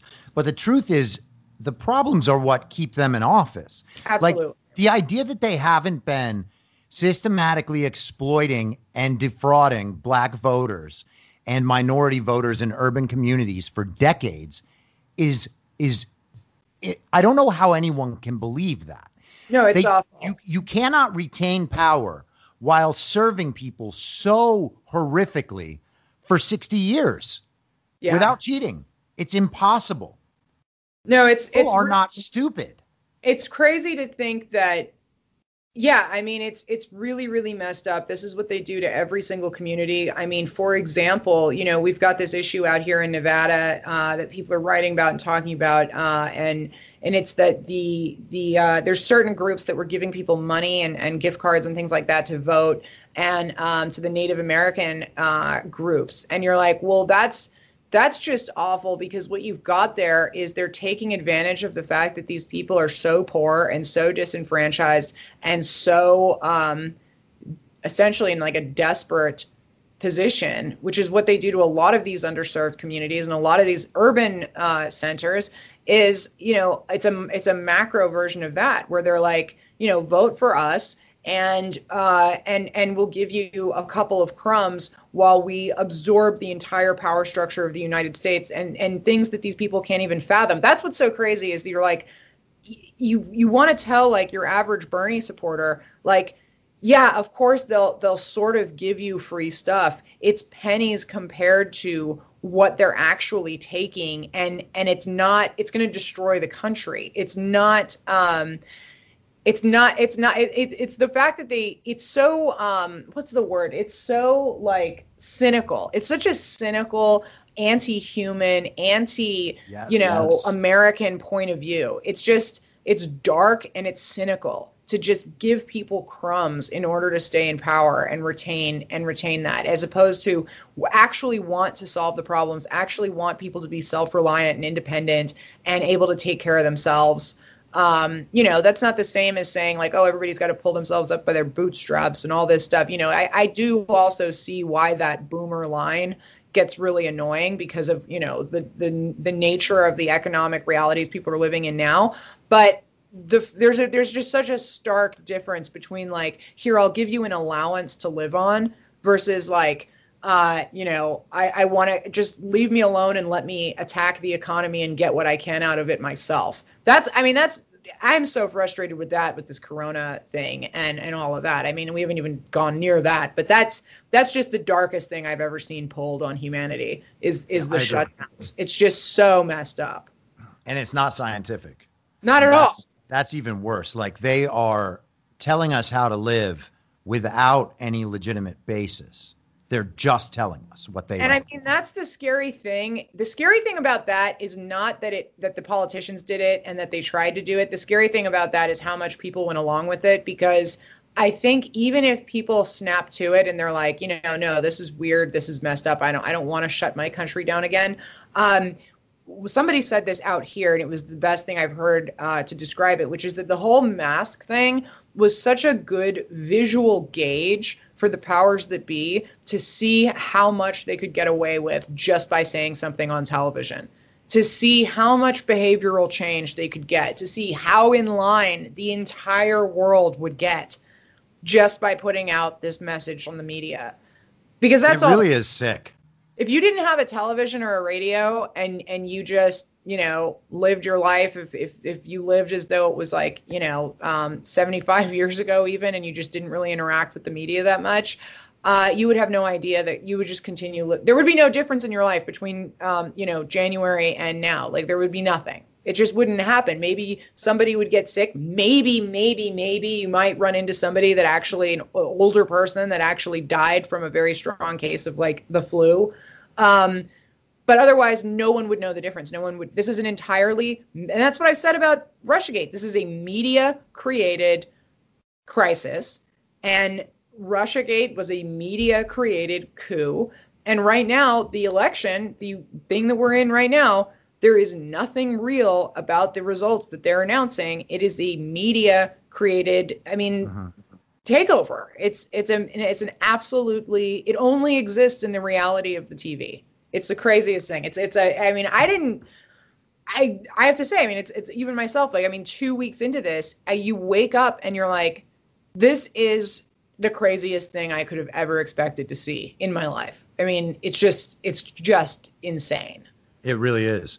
Let me ask you this, okay? Because I think one of the things that people have a hard time with is that they can't understand how so many people and so many moving parts could be working in unison toward a common goal without everybody finding out.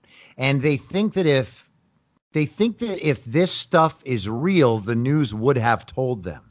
And I hear that actually a lot yeah. from from liberals. They're like, "Well, if if the Biden laptop is real, why is the news saying that it isn't?"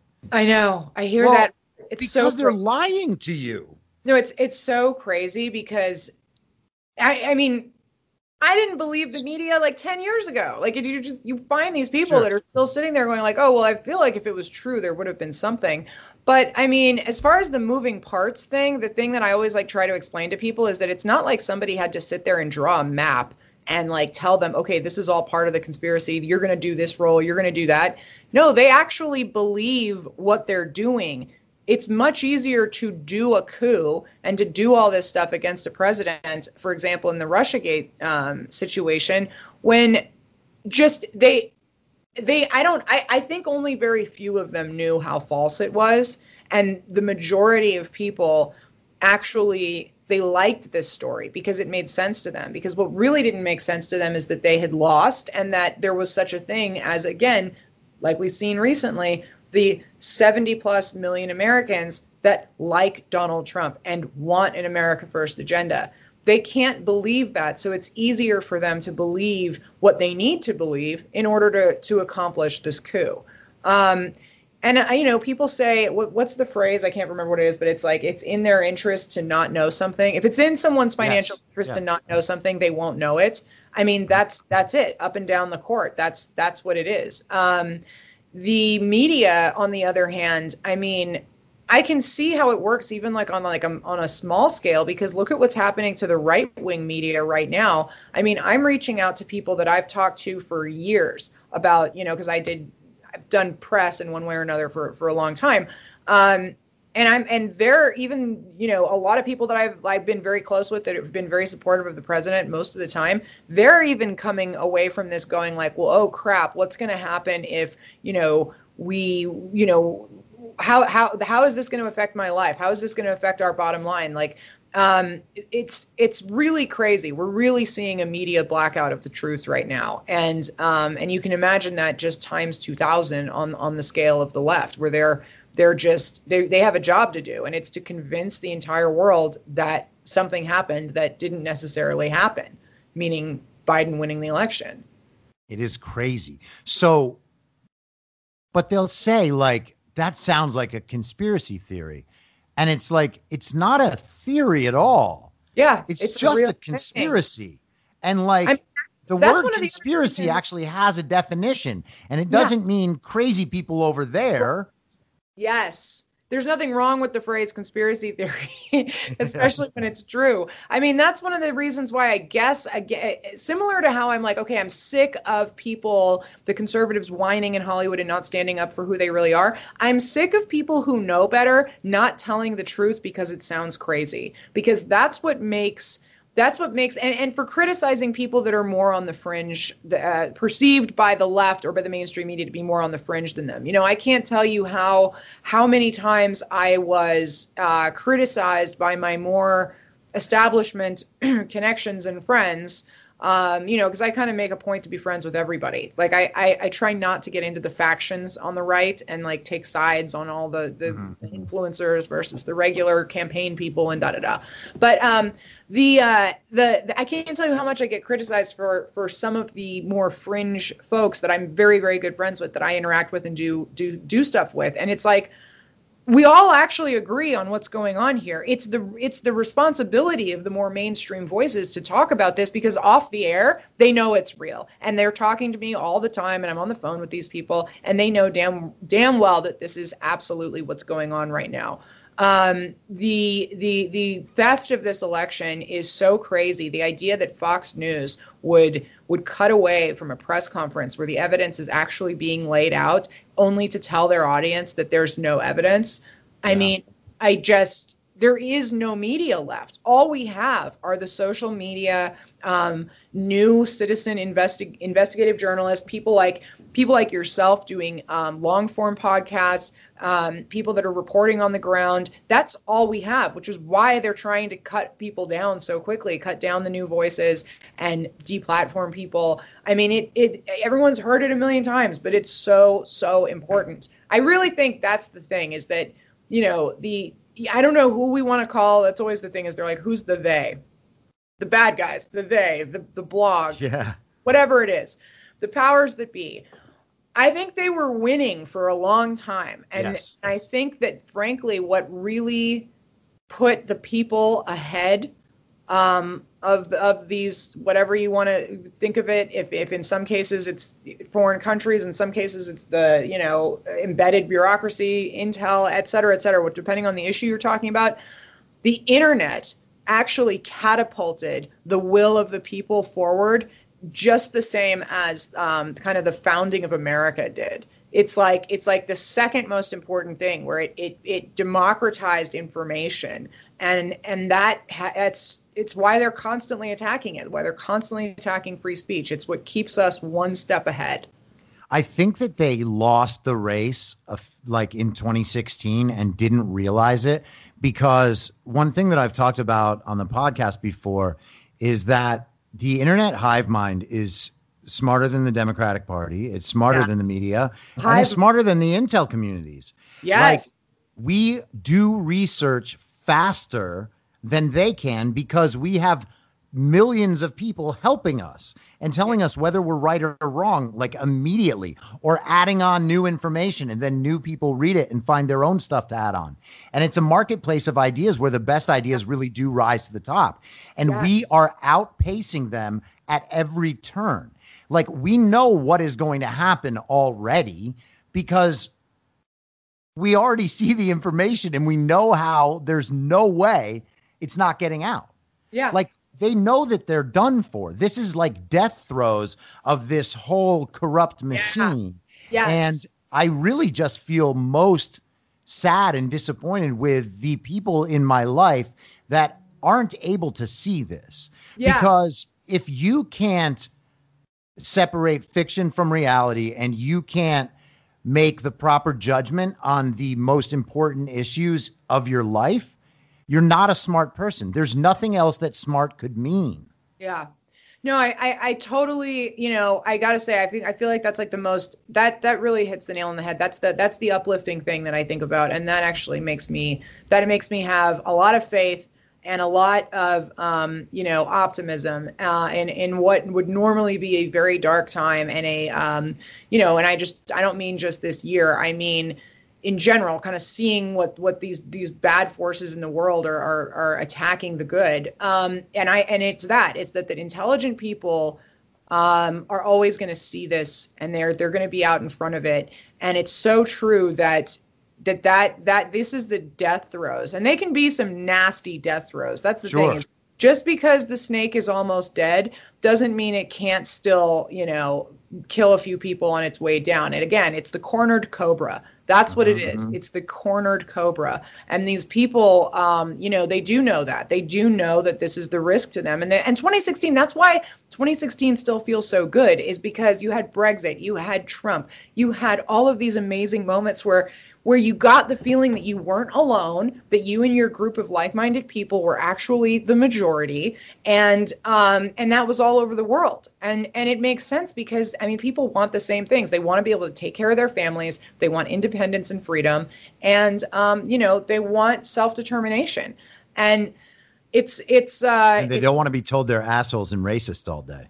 Right. I mean, it's it's so that was such a predictable thing. I remember being um being a kid or like a middle in middle school and you know you always got you know uh, there was all this kind of half-assed social justice um, education going on and and you learned about you know like the the history of the past and all these things and i remember um thinking like you know the worst thing you can be called in this country is a racist and and Sure. it's for good reason it's for totally good reason because actual racism is actually bad um but to see people dilute the meaning of that into nothing it's so crazy. Again it reminds me again like the institutions like the fbi like the intelligence community.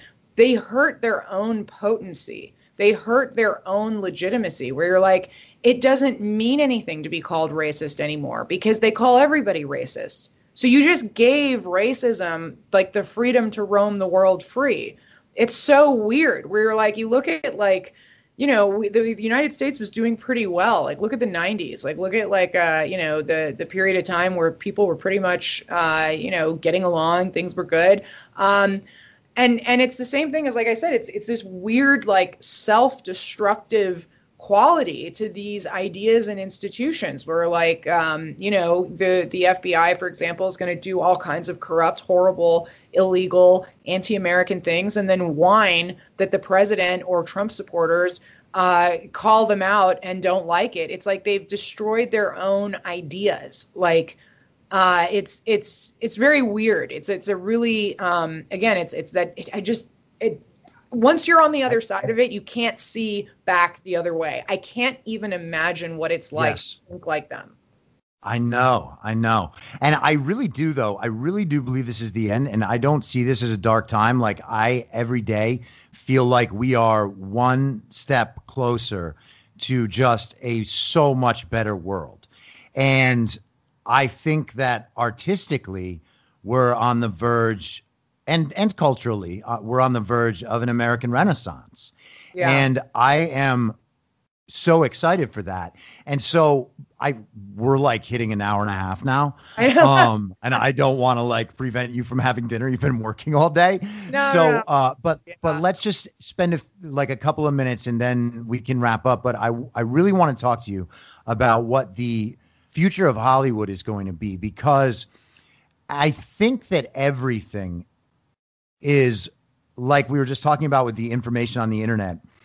Everything is decentralizing right now. yes. We are finding that we can make careers, for instance, like uh, Matt Taibbi, right?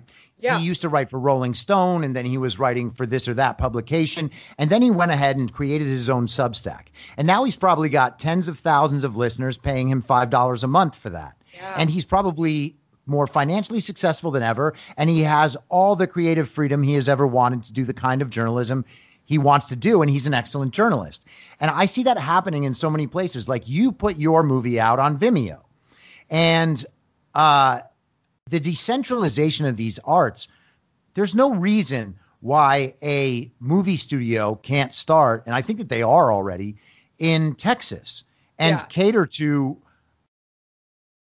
uh, production funding sources and Yeah. artists who want nothing to do with this. Like Well, we imagine that this. Hollywood community is the end goal of everything. That's crazy. Yeah, they need to shake the, the this idea of Hollywood needs to just be shook from people's minds because first of all, the idea of Hollywood uh, existed at the time because Los Angeles was the ideal place for the film industry to be for various legal reasons um, that have to do with the. Um, I think it was was it Kodak or was it so there was a there was a lawsuit on the East Coast that basically made it is the actual reason why Hollywood is based in Hollywood. I know I should know this, but film school was a long time ago. Um, but but that, I don't know it, so it's like a fun fact trivia thing but then also you had you know the, the reason was los angeles was centrally located to every kind of climate. You had the beach you had the desert you had mountains forest all within a handful of hours. The uh, then that just built the industry. You had a lot of land a lot of orange fields like that uh, could easily be made into you know movie lots. Anyway, those things are not uh, important anymore. You can do everything off of uh, phone calls and uh, flying in for meetings. You don't even need to necessarily meet with anybody in Los Angeles because there's lawyers, there's um, there's um, in there's uh, financiers, and there's distribution everywhere. So um, I actually was before I joined the Trump administration that I was meeting with people who I ended up working with on this in Texas to start a movie studio in Texas, a production company that I basically now have finally created. I, I created my production company just to make Plot Against the President, but as it turns out, there is a really large need for good quality content um, that isn't influenced by politics on the left and uh, you know that doesn't suck. Um, so I'm keeping the production company. It's in Virginia, and we've got a lot of stuff on the horizon. There's a lot of we're gonna do cool stuff. I mean, I keep telling people it's sort of gonna be like um, you know the A24 or the like Annapurna of the right, but it's not even necessarily that it's just of the right. It's just cool movies that aren't held back by an agenda. Um, so I, I think that's important. I basically think people just need to shake this idea that the left is keeping them from making movies. It's the same thing that really you would tell anybody that wants to make movies or make anything. Um, which is that you're not going to ever get a golden invitation from Yeah, the yeah. Oscars that says, please make your film and here's the money and here's how you do it. You got to go raise the money and um, and whether that's crowdfunding or finding like-minded investors or whatever it is, go raise the money and and make the movie. Don't be don't be extravagant. Don't um, don't you know spend money on things you don't need and and you can you can get it out there. There's no reason not to at this point. Um, yeah, we put it out on Vimeo uh, on demand initially, but that's actually that's because we meant to, we had it ready for Amazon the same day, but they sat on it for 12 days. Um, Shocking. yeah, shocking. Uh, and now it's their number one documentary. And I mean, I you can't you can't see the um, you know the numbers on other movies. Uh, it's hard to sort of guess, but I would be very curious to see where it is in their um, their actual just top twenty uh, of all movies right now. Um, but uh, yeah, I mean, it's there's no need to, to be. You have to just do it yourself. It's it's this thing where you just got to shake the idea that there's like some that Hollywood is going to bestow something on you where you're allowed to exist. I mean, it is you know while saying that it is it is still the case that you're not going to get the same kind of press you're going to get attacked if anything if there's anything slightly controversial about your movie or that doesn't fit in but um you have to just be okay with that. You can't whine about it. You have to be okay with being attacked. You have to be okay with having a hard time getting a platform until, you know, until you do. They are out there. Um, one thing I would mention is that the, the That's actually just the process that everyone used to have to go through. for, for The film. idea easy. Yeah, the idea that one day you were just going to wake up famous is now pervasive throughout the culture. And that's, Right. first of all, not the point. yeah. But second of all, not something that's probably going to happen to you. So you're going to have to go ahead and work. And Yeah. it's this, it's the, the entitlement is a form of narcissism. And I think that that's kind of what informs and infects the the DC community as well because everybody imagines that they are so important and so right and so Well- morally justified and so smart that everyone who disagrees with them is not. Yeah. And that is where they have overestimated their opposition again and again and again and it's ultimately going to be their downfall. And that's just, that's true on the right and the left. I mean, that's the thing is that you know we we don't even have Oh, to get sure. into the fact that we obviously The you know, establishment right. the establishment right is fucking terrible. Like I, I I spend more of my days angry at them than the left most of the time. But um the other thing is um yeah, I mean that that is uh it's also just you know we need to tell good stories. It's not about i had a political idea and therefore i'm going to make a book or a movie and and and, and all that. I mean that's fine too and I'm, I'm glad that a lot of that stuff exists but you know you're not the story. The story is is is is more important than the person making it. So if you're not willing to sacrifice everything and have your life destroyed to get this story out then you're not the right person to tell it. Um, and it's there's got to be, you know, there's got to be more. Um, people have to be brave when it comes to this stuff, and they and they have to just, you know, um, find a way. I mean, we there's there's to and then like I said, to contradict myself, to be fair, there is still a problem with these distribution platforms because they do have the ultimate say so. They are the easy you know, getting people to turn on Vimeo was really difficult. They can't turn it on. They, they can't watch it from their TV on their couch most of the time because Vimeo doesn't have a deal with Roku, and most people have Roku's. And, you know, there's all this stuff that makes it harder to get your message out there. And it is a 100 gazillion percent true that once Amazon finally did put the movie up, it was a hit overnight and everybody could see it and everybody, you know, it, it, it lit fire. So, and, and they haven't taken it down. So, I have to say we we do still have issues with that. Either these platforms have to be made to um, be reasonably um, unbiased as far as politics go, which is really not. We haven't really succeeded at that even on social media at all.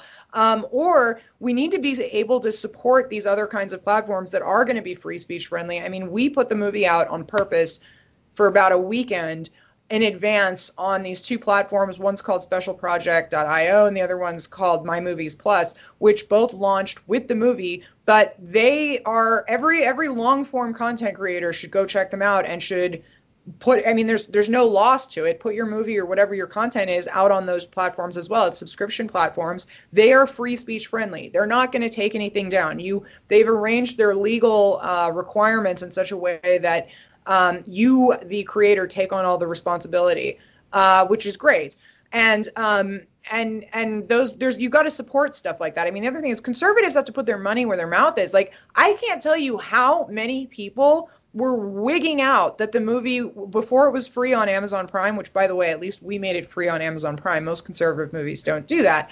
Um, but um, when when it wasn't, when it was just pay buy and rent, they were just like where can i get a free copy of this and like the even like the q community or whatever they were just like ripping it and sharing it amongst themselves like crazy like oh it's being censored we have to get the word out like uh, da, da, da. and you're like i would love to release it for free i owe like movie making is like a uh, it's like any business you take Sure, out sure. loans against what hopefully is a successful product and then you pay it back. Like it's like there's so many people were like oh they're just trying to get rich off of this. And you're like well i'm doing So a really silly. really bad job if that's the case. Um, but uh, you know we need to be able to like you know the left is really good at boycotting what they don't like and funding what they do. The right needs to be more about that. We need to be promoting more of this stuff. Frankly also you know not to be an ungrateful uh, little brat but where's all of the big money donors on the right and why aren't they putting their money towards culture? They need we need we need you know where's all these benefactors that you, that you see on the left promoting all kinds of anti-american crap? Like you know any such functional production company, not just my own, but there's there's others that ought to be funded so that we can take a risk. And you know, again, I'm I'm actually looking at this more as a producer than a director. I had no intention of ever directing again. Actually, it was just kind of an accident. Um, I intend to produce a lot of movies that um, that are that are you know in this vein, really, hopefully very impactful and and and cool. Um, but you know, I want to be able to take risks on weirder projects and and you know things that are of all different sizes. And in order to do that, it's like you know we need our our our folks that that support these things that are spending gazillions of dollars on failed candidates. Um, put a little bit of that money in culture and watch the entire country change. You know, I think that people, and I think people on the right, the kind that you're talking about right now, have just felt defeated in too many ways by the Hollywood thing. They don't think it's worth it. They think they have to work with Hollywood to be mm-hmm. able to produce something and then that won't work because Hollywood won't want it. It's like yeah. no, we really have to we have to bootstrap ourselves. Yeah. And be like, no, we are doing this because this is what's right. And we have you know, and we have the audience. Yeah. That's what the crazy exactly, exactly. The market is there now. Yeah. And let me just say this though, because I think that people are really underestimating how powerful the market is on our side. Like we think that Facebook and Google and Twitter are immovable objects. I'm not convinced that's true. I am not convinced that Facebook and Twitter are going to exist in three months because they have overstepped big time. Yeah. Zuckerberg put $400 million into buying this election. And I'm not overstating that at this point. Yeah. He was yeah. paying for election judges and the apparatus in these big cities that mm-hmm. just did all this. LeBron James is with more than a vote, which is underneath Rock the Vote. And Rock the Vote has direct access, direct ballot access. They're able to add registrants to the rolls in states all around this country. And then you got LeBron James opening these big voting centers at stadiums and arenas for just released felons to vote. And I'm not making any of that up, which is the craziest thing. Right. And I actually right. have crazier th- things that I can tell you about that offline. But uh but I really think that like we are go- like Parler for instance. Yeah all it takes to get one of those as big as these other companies is for people to just simply migrate. Because all we care about on these apps is the community there. We don't actually care about the app and we don't even like the app. Right. We know that it's taking from us all the time, that we are the, the product, not the consumer. And all we have to do is consciously just change and it's so easy. Yeah, it's um it it is. I mean, it's it's complicated in the the social media thing because I think the left obviously has no reason to abandon Twitter because they get their ass kissed on Twitter and they don't anything they say they're allowed to threaten sure, sure. kill anybody they want and then their enemies are silenced. So why wouldn't the left love Twitter?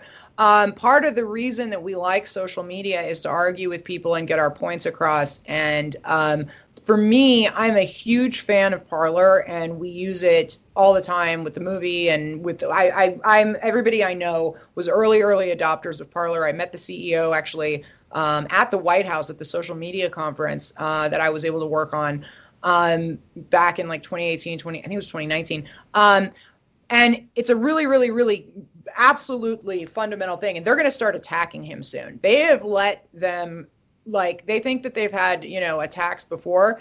Now that there is this sort of recent wave with the election of way more people migrating over they are going to get really really attacked. Um, but i think they're, sure. they're they're ready for it. But that's the only thing that i would find is that sometimes you know i want that i want that fight you know? Check this out though. Give me two seconds on this and i want to see what you think about this in in that context. So i believe that at the moment Twitter takes down Donald Trump's account, mm-hmm. Trump will go right to Parler, and all of a sudden Twitter dries up because Trump's the number one show in town. Yeah. And if the journalists want to see Trump's tweets and Trump's not there anymore, the journalists are going to follow right over to Parler and they're yeah. going to have a real different experience. And yeah those opinions are going to change real fast. Like I think that that's one of the many trump cards that still remains for him. He is breaking these systems in half. The media is broken. The media as it stands is never coming back. New York Times, CNN are done. Twitter as soon as they do that, they're done. Yeah. Like the colleges are done. Everybody's yeah. realized that they can get the same education on YouTube. They yeah. don't need to pay all that money for some paper credential. That the colleges are actually participating in the destruction of our country. And as soon as conservatives start hiring people that didn't go to those schools, yeah. No one cares anymore about their little degrees. Like all of these systems are going to break apart as soon as we use our market power. And I'm looking yeah. at you and thinking you might have to go.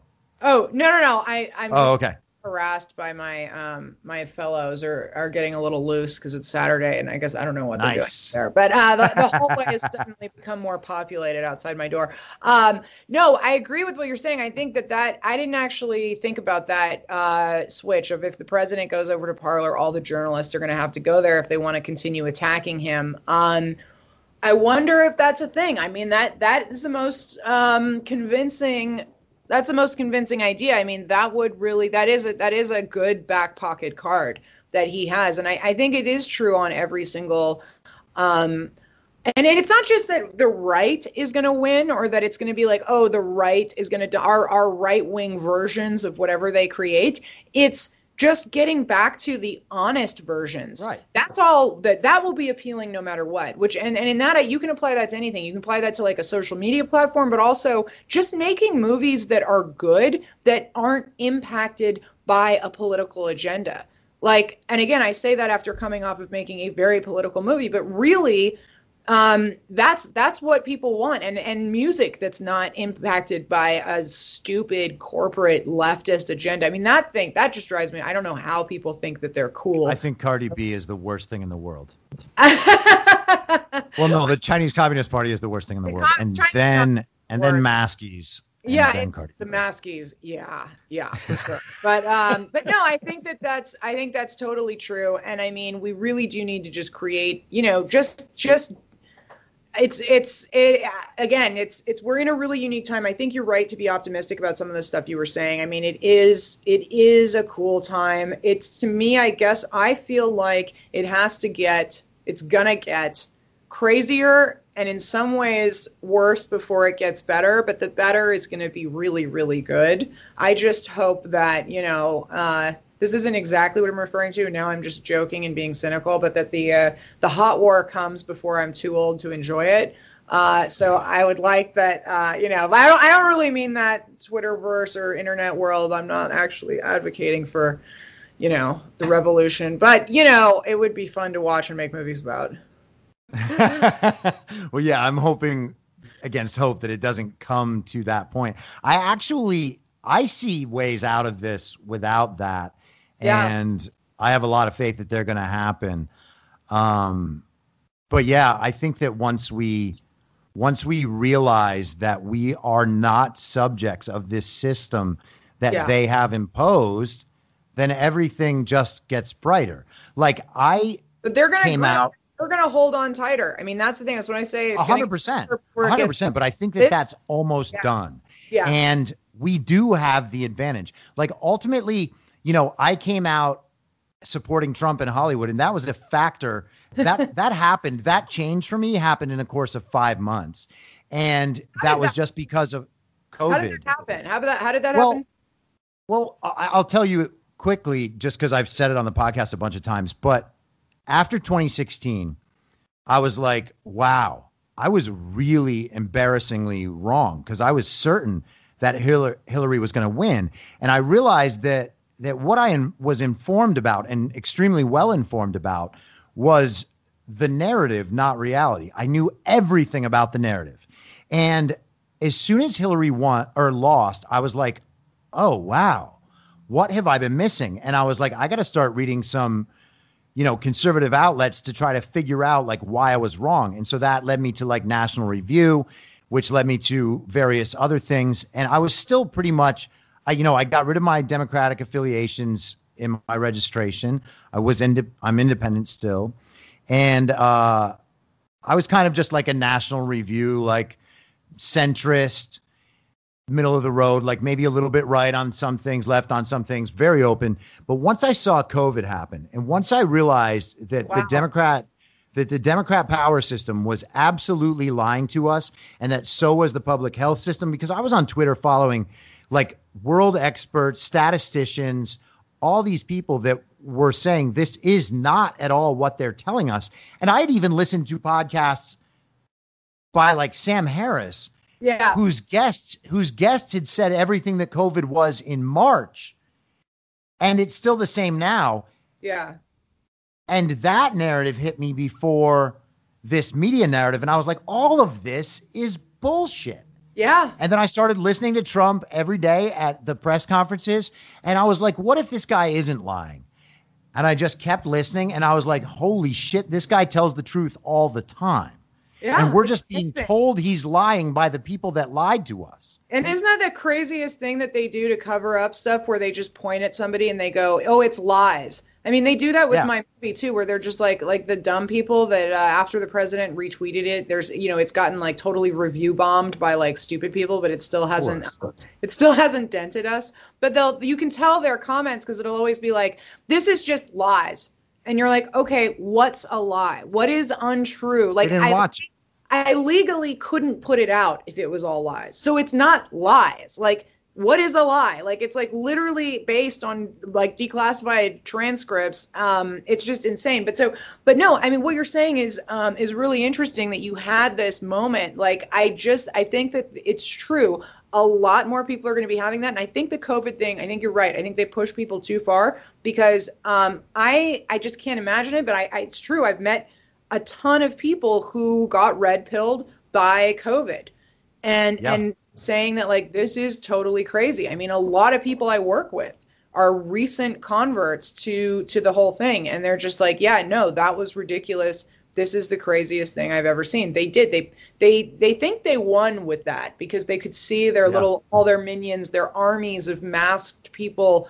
You know, I'm in Vegas right now walking through a casino and you see these masked weirdos like walking in the middle and it, it's just it's so bizarre but um uh but yeah i think i think they did overplay their hand. And that's actually that's that's the beautiful thing about this is that these evil people we don't actually you know all we have to do is give them enough rope and they will hang themselves. And we just need to be there when it happens. It's true because the incompetence is astounding. Like yeah. they weren't they're they're just continually not able to pull this stuff off. Yeah. you know like people like us people who know the entire story from both sides are like oh my god how did you even try this yeah like it doesn't even make sense to think the things these people think like Joe Biden just got the most votes of all time without campaigning. You Yeah. are so narcissistic and up your own ass to think that everyone hates Trump as much as you do. And his he is so hated that 80 million people went and voted for Joe Biden. no it's, it's that didn't happen. Ever heard it's like no that didn't happen like that did not happen and, and, And i mean i only have the hate thing. There's not another reason that they could explain any of it. No, no, no, not at all. I mean, uh, it, it also destroys their own narrative of their like God worship of Obama, where they're like, wait, so you're telling me that this like decrepit old man that can't even say like a single sentence got more votes than like the uh, ultimate Democratic android, uh, Obama? Like, what are you talking about? But when you want to really talk about destroying their image of Obama, when this all goes down yeah, and they understand that Obama was not only directly tied to all of this, but directing all of this yeah, on behalf of other people, yeah. That image is over. The Well, idea that Obama is just this Yeah. nice guy, wow. Well, that's what's always so weird when you talk to Democrats or people that really like him on the left is that you're like they don't even understand their own guy. They don't even know. They can't even see that his foreign I policy didn't. is I voted for identical to the Bushes. Like that's the weird thing is they're like, oh yeah, because like the, the left and the right are so different. You're like, well, why did he pursue the exact same foreign agenda as President Bush? Except for adding a lot more conflicts and uh, some hard on for Iran. Like, what was although that you could you could give that to the bushes too um, but like you know you're like okay so it's neocon versus neocon versus neocon for all these years i mean hillary clinton is nothing if not a neocon um, mm-hmm. there's she never met a war she didn't like and and you see that and you're like these these are or the obama people that don't know how connected he is even if you're going to avoid any kind of tinfoil hat stuff how connected he is to um, the intelligence community. I mean even if you um, give the guy it's just it's it's amazing to me how how much people don't know or don't care. They don't even look at things like oh so you're saying this first term this first term center? Like it's like there's there's so much about that history that is yet to be dug into because we weren't allowed to. I mean that was one of the things that actually kind of radicalized me is just noticing how no one was able was allowed to criticize obama. And when you look at how insane it is um, the the the efforts to undo the Trump presidency. It's just you can't help but notice how how obviously directed this is. It's incredible. Like they talk consistently about the transition. Like there's got to be a peaceful transition. Yeah. How there funny. was no peaceful transition. In fact, in many ways, there was no transition at all yeah. because so many of the agencies and so many parts of the bureaucracy, including people that served under Trump at high levels, are all still in the same system of control that they were in before. Right. No, that's it's absolutely true. I mean, I can tell you even just from walking around places like like state. I mean, they if they could, if they weren't noticed, they would just carry on every single policy that they had been doing before. And it's not to say that okay we come in we change everything from you know if it was if it was left it goes right. If it was black it goes white it was not it wasn't like that. But it's like no it's i mean we still need a first term. I mean that's what's amazing about it is uh is is yeah it's it's it's just shocking. And it's um it's the peaceful transition of power talking point is so offensive when you know what they did during the last transition. Yes. Um it's just I mean, again, it's they always it's it's the most frustrating thing. Them saying they accuse you of exactly what they're doing. It's so true. It's so true. I think that this is ultimately going to wind up with Donald Trump preserving the American order for 200 more years and his face actually being on Mount Rushmore. Like I said that to a liberal friend of mine back in April because I was like, the media is going to break by the time the election rolls around because they are lying. They have chosen to see everything through the lens of whether it helps or hurts Donald Trump. Yep. And there's no way the entire country is going to fall for it. I said that back then. I believe it now. I think that we have two or three more bad months, hopefully less, and then it's American Renaissance from there. Yeah, I mean, this is going to be the craziest time any of us have ever lived through. And I, I think it's, you know, who knows what the future holds, but it's going to be something that people look back on and, and it, it it's going to be a known, talked about thing for a long time. And that's, I mean, again, to kind of end things on a positive note, I mean, I that's why I'm here. That's why I left the election day party I was at in Dallas with nothing in my suitcase, flew out to Clark County to go work with my old team because who gets to be at the foot of history? Who how many people get to say that they were on the ground, you know, the last 20 people fighting it out in this state um, you know, it's it's just an amazing thing, and I think that uh, amazing things are about to happen, and in one way or I another. Agree. So and you're a big part of that, and your film is a big part of that. And if you. there's anyone listening to this that hasn't seen it, go watch it right now. It's so great. The plot against the president. Amanda Milius, thank you so much for taking the time. Thank you. This was an awesome, awesome uh, program. I want to, I want to come back, uh, and, and, and like I said, you got to send me a bill for my therapy. Ha! Well, let's let's do this again uh, after all of this gets wrapped up, and we can hopefully just uh, celebrate. Absolutely. Whether you're a total newbie to podcasting or even if you've had a show before like me, you know how intimidating it can be to start your show. The tech side especially can be daunting. That's why I'm so grateful Anchor exists. If you haven't heard about Anchor, it's the easiest way to make a podcast. They knock down all the barriers to entry. Let me explain. First off, it's free. I don't know how or why, but I'm happy about it. The platform's great. There are creation tools that allow you to record and edit your podcast right from your phone or computer. Anchor will distribute your podcast for you so it can be heard on Spotify, Apple Podcast, and many more. I can't even begin to describe how much easier it was to get my show on all the major platforms this time than it was a few years ago. You can make money from your podcast with no minimum listenership. That's right. You build your show, you make money.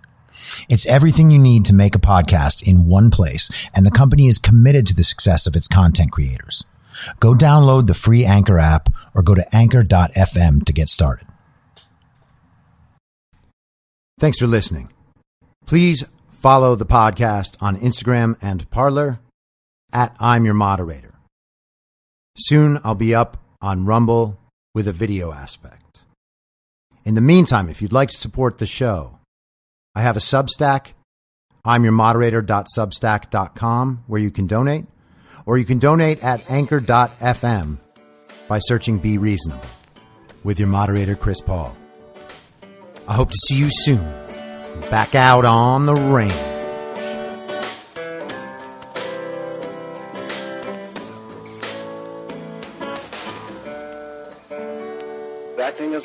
For tonight's broadcast. In my mind, that's the end game. Thanks for listening. If you'd like to follow what I'm reading and thinking throughout the day, you can do that by downloading the Telegram Messenger app and going to t.me slash I'm your moderator. On social media, you can follow me on Truth Social, Gettr, and Gab at I'm your moderator. I also have channels on Rumble and BitChute. If you'd like to follow the writing, you can find me at imyourmoderator.substack.com. The merch site is cancelcouture.com or go direct shop.spreadshirt.com slash cancel dash couture. If you'd like to support the podcast financially, the best place to do that is Ko-Fi. Go to ko-fi.com slash I'm your moderator. And all of these details will appear in the show notes with each episode. I'll see you soon down on the range.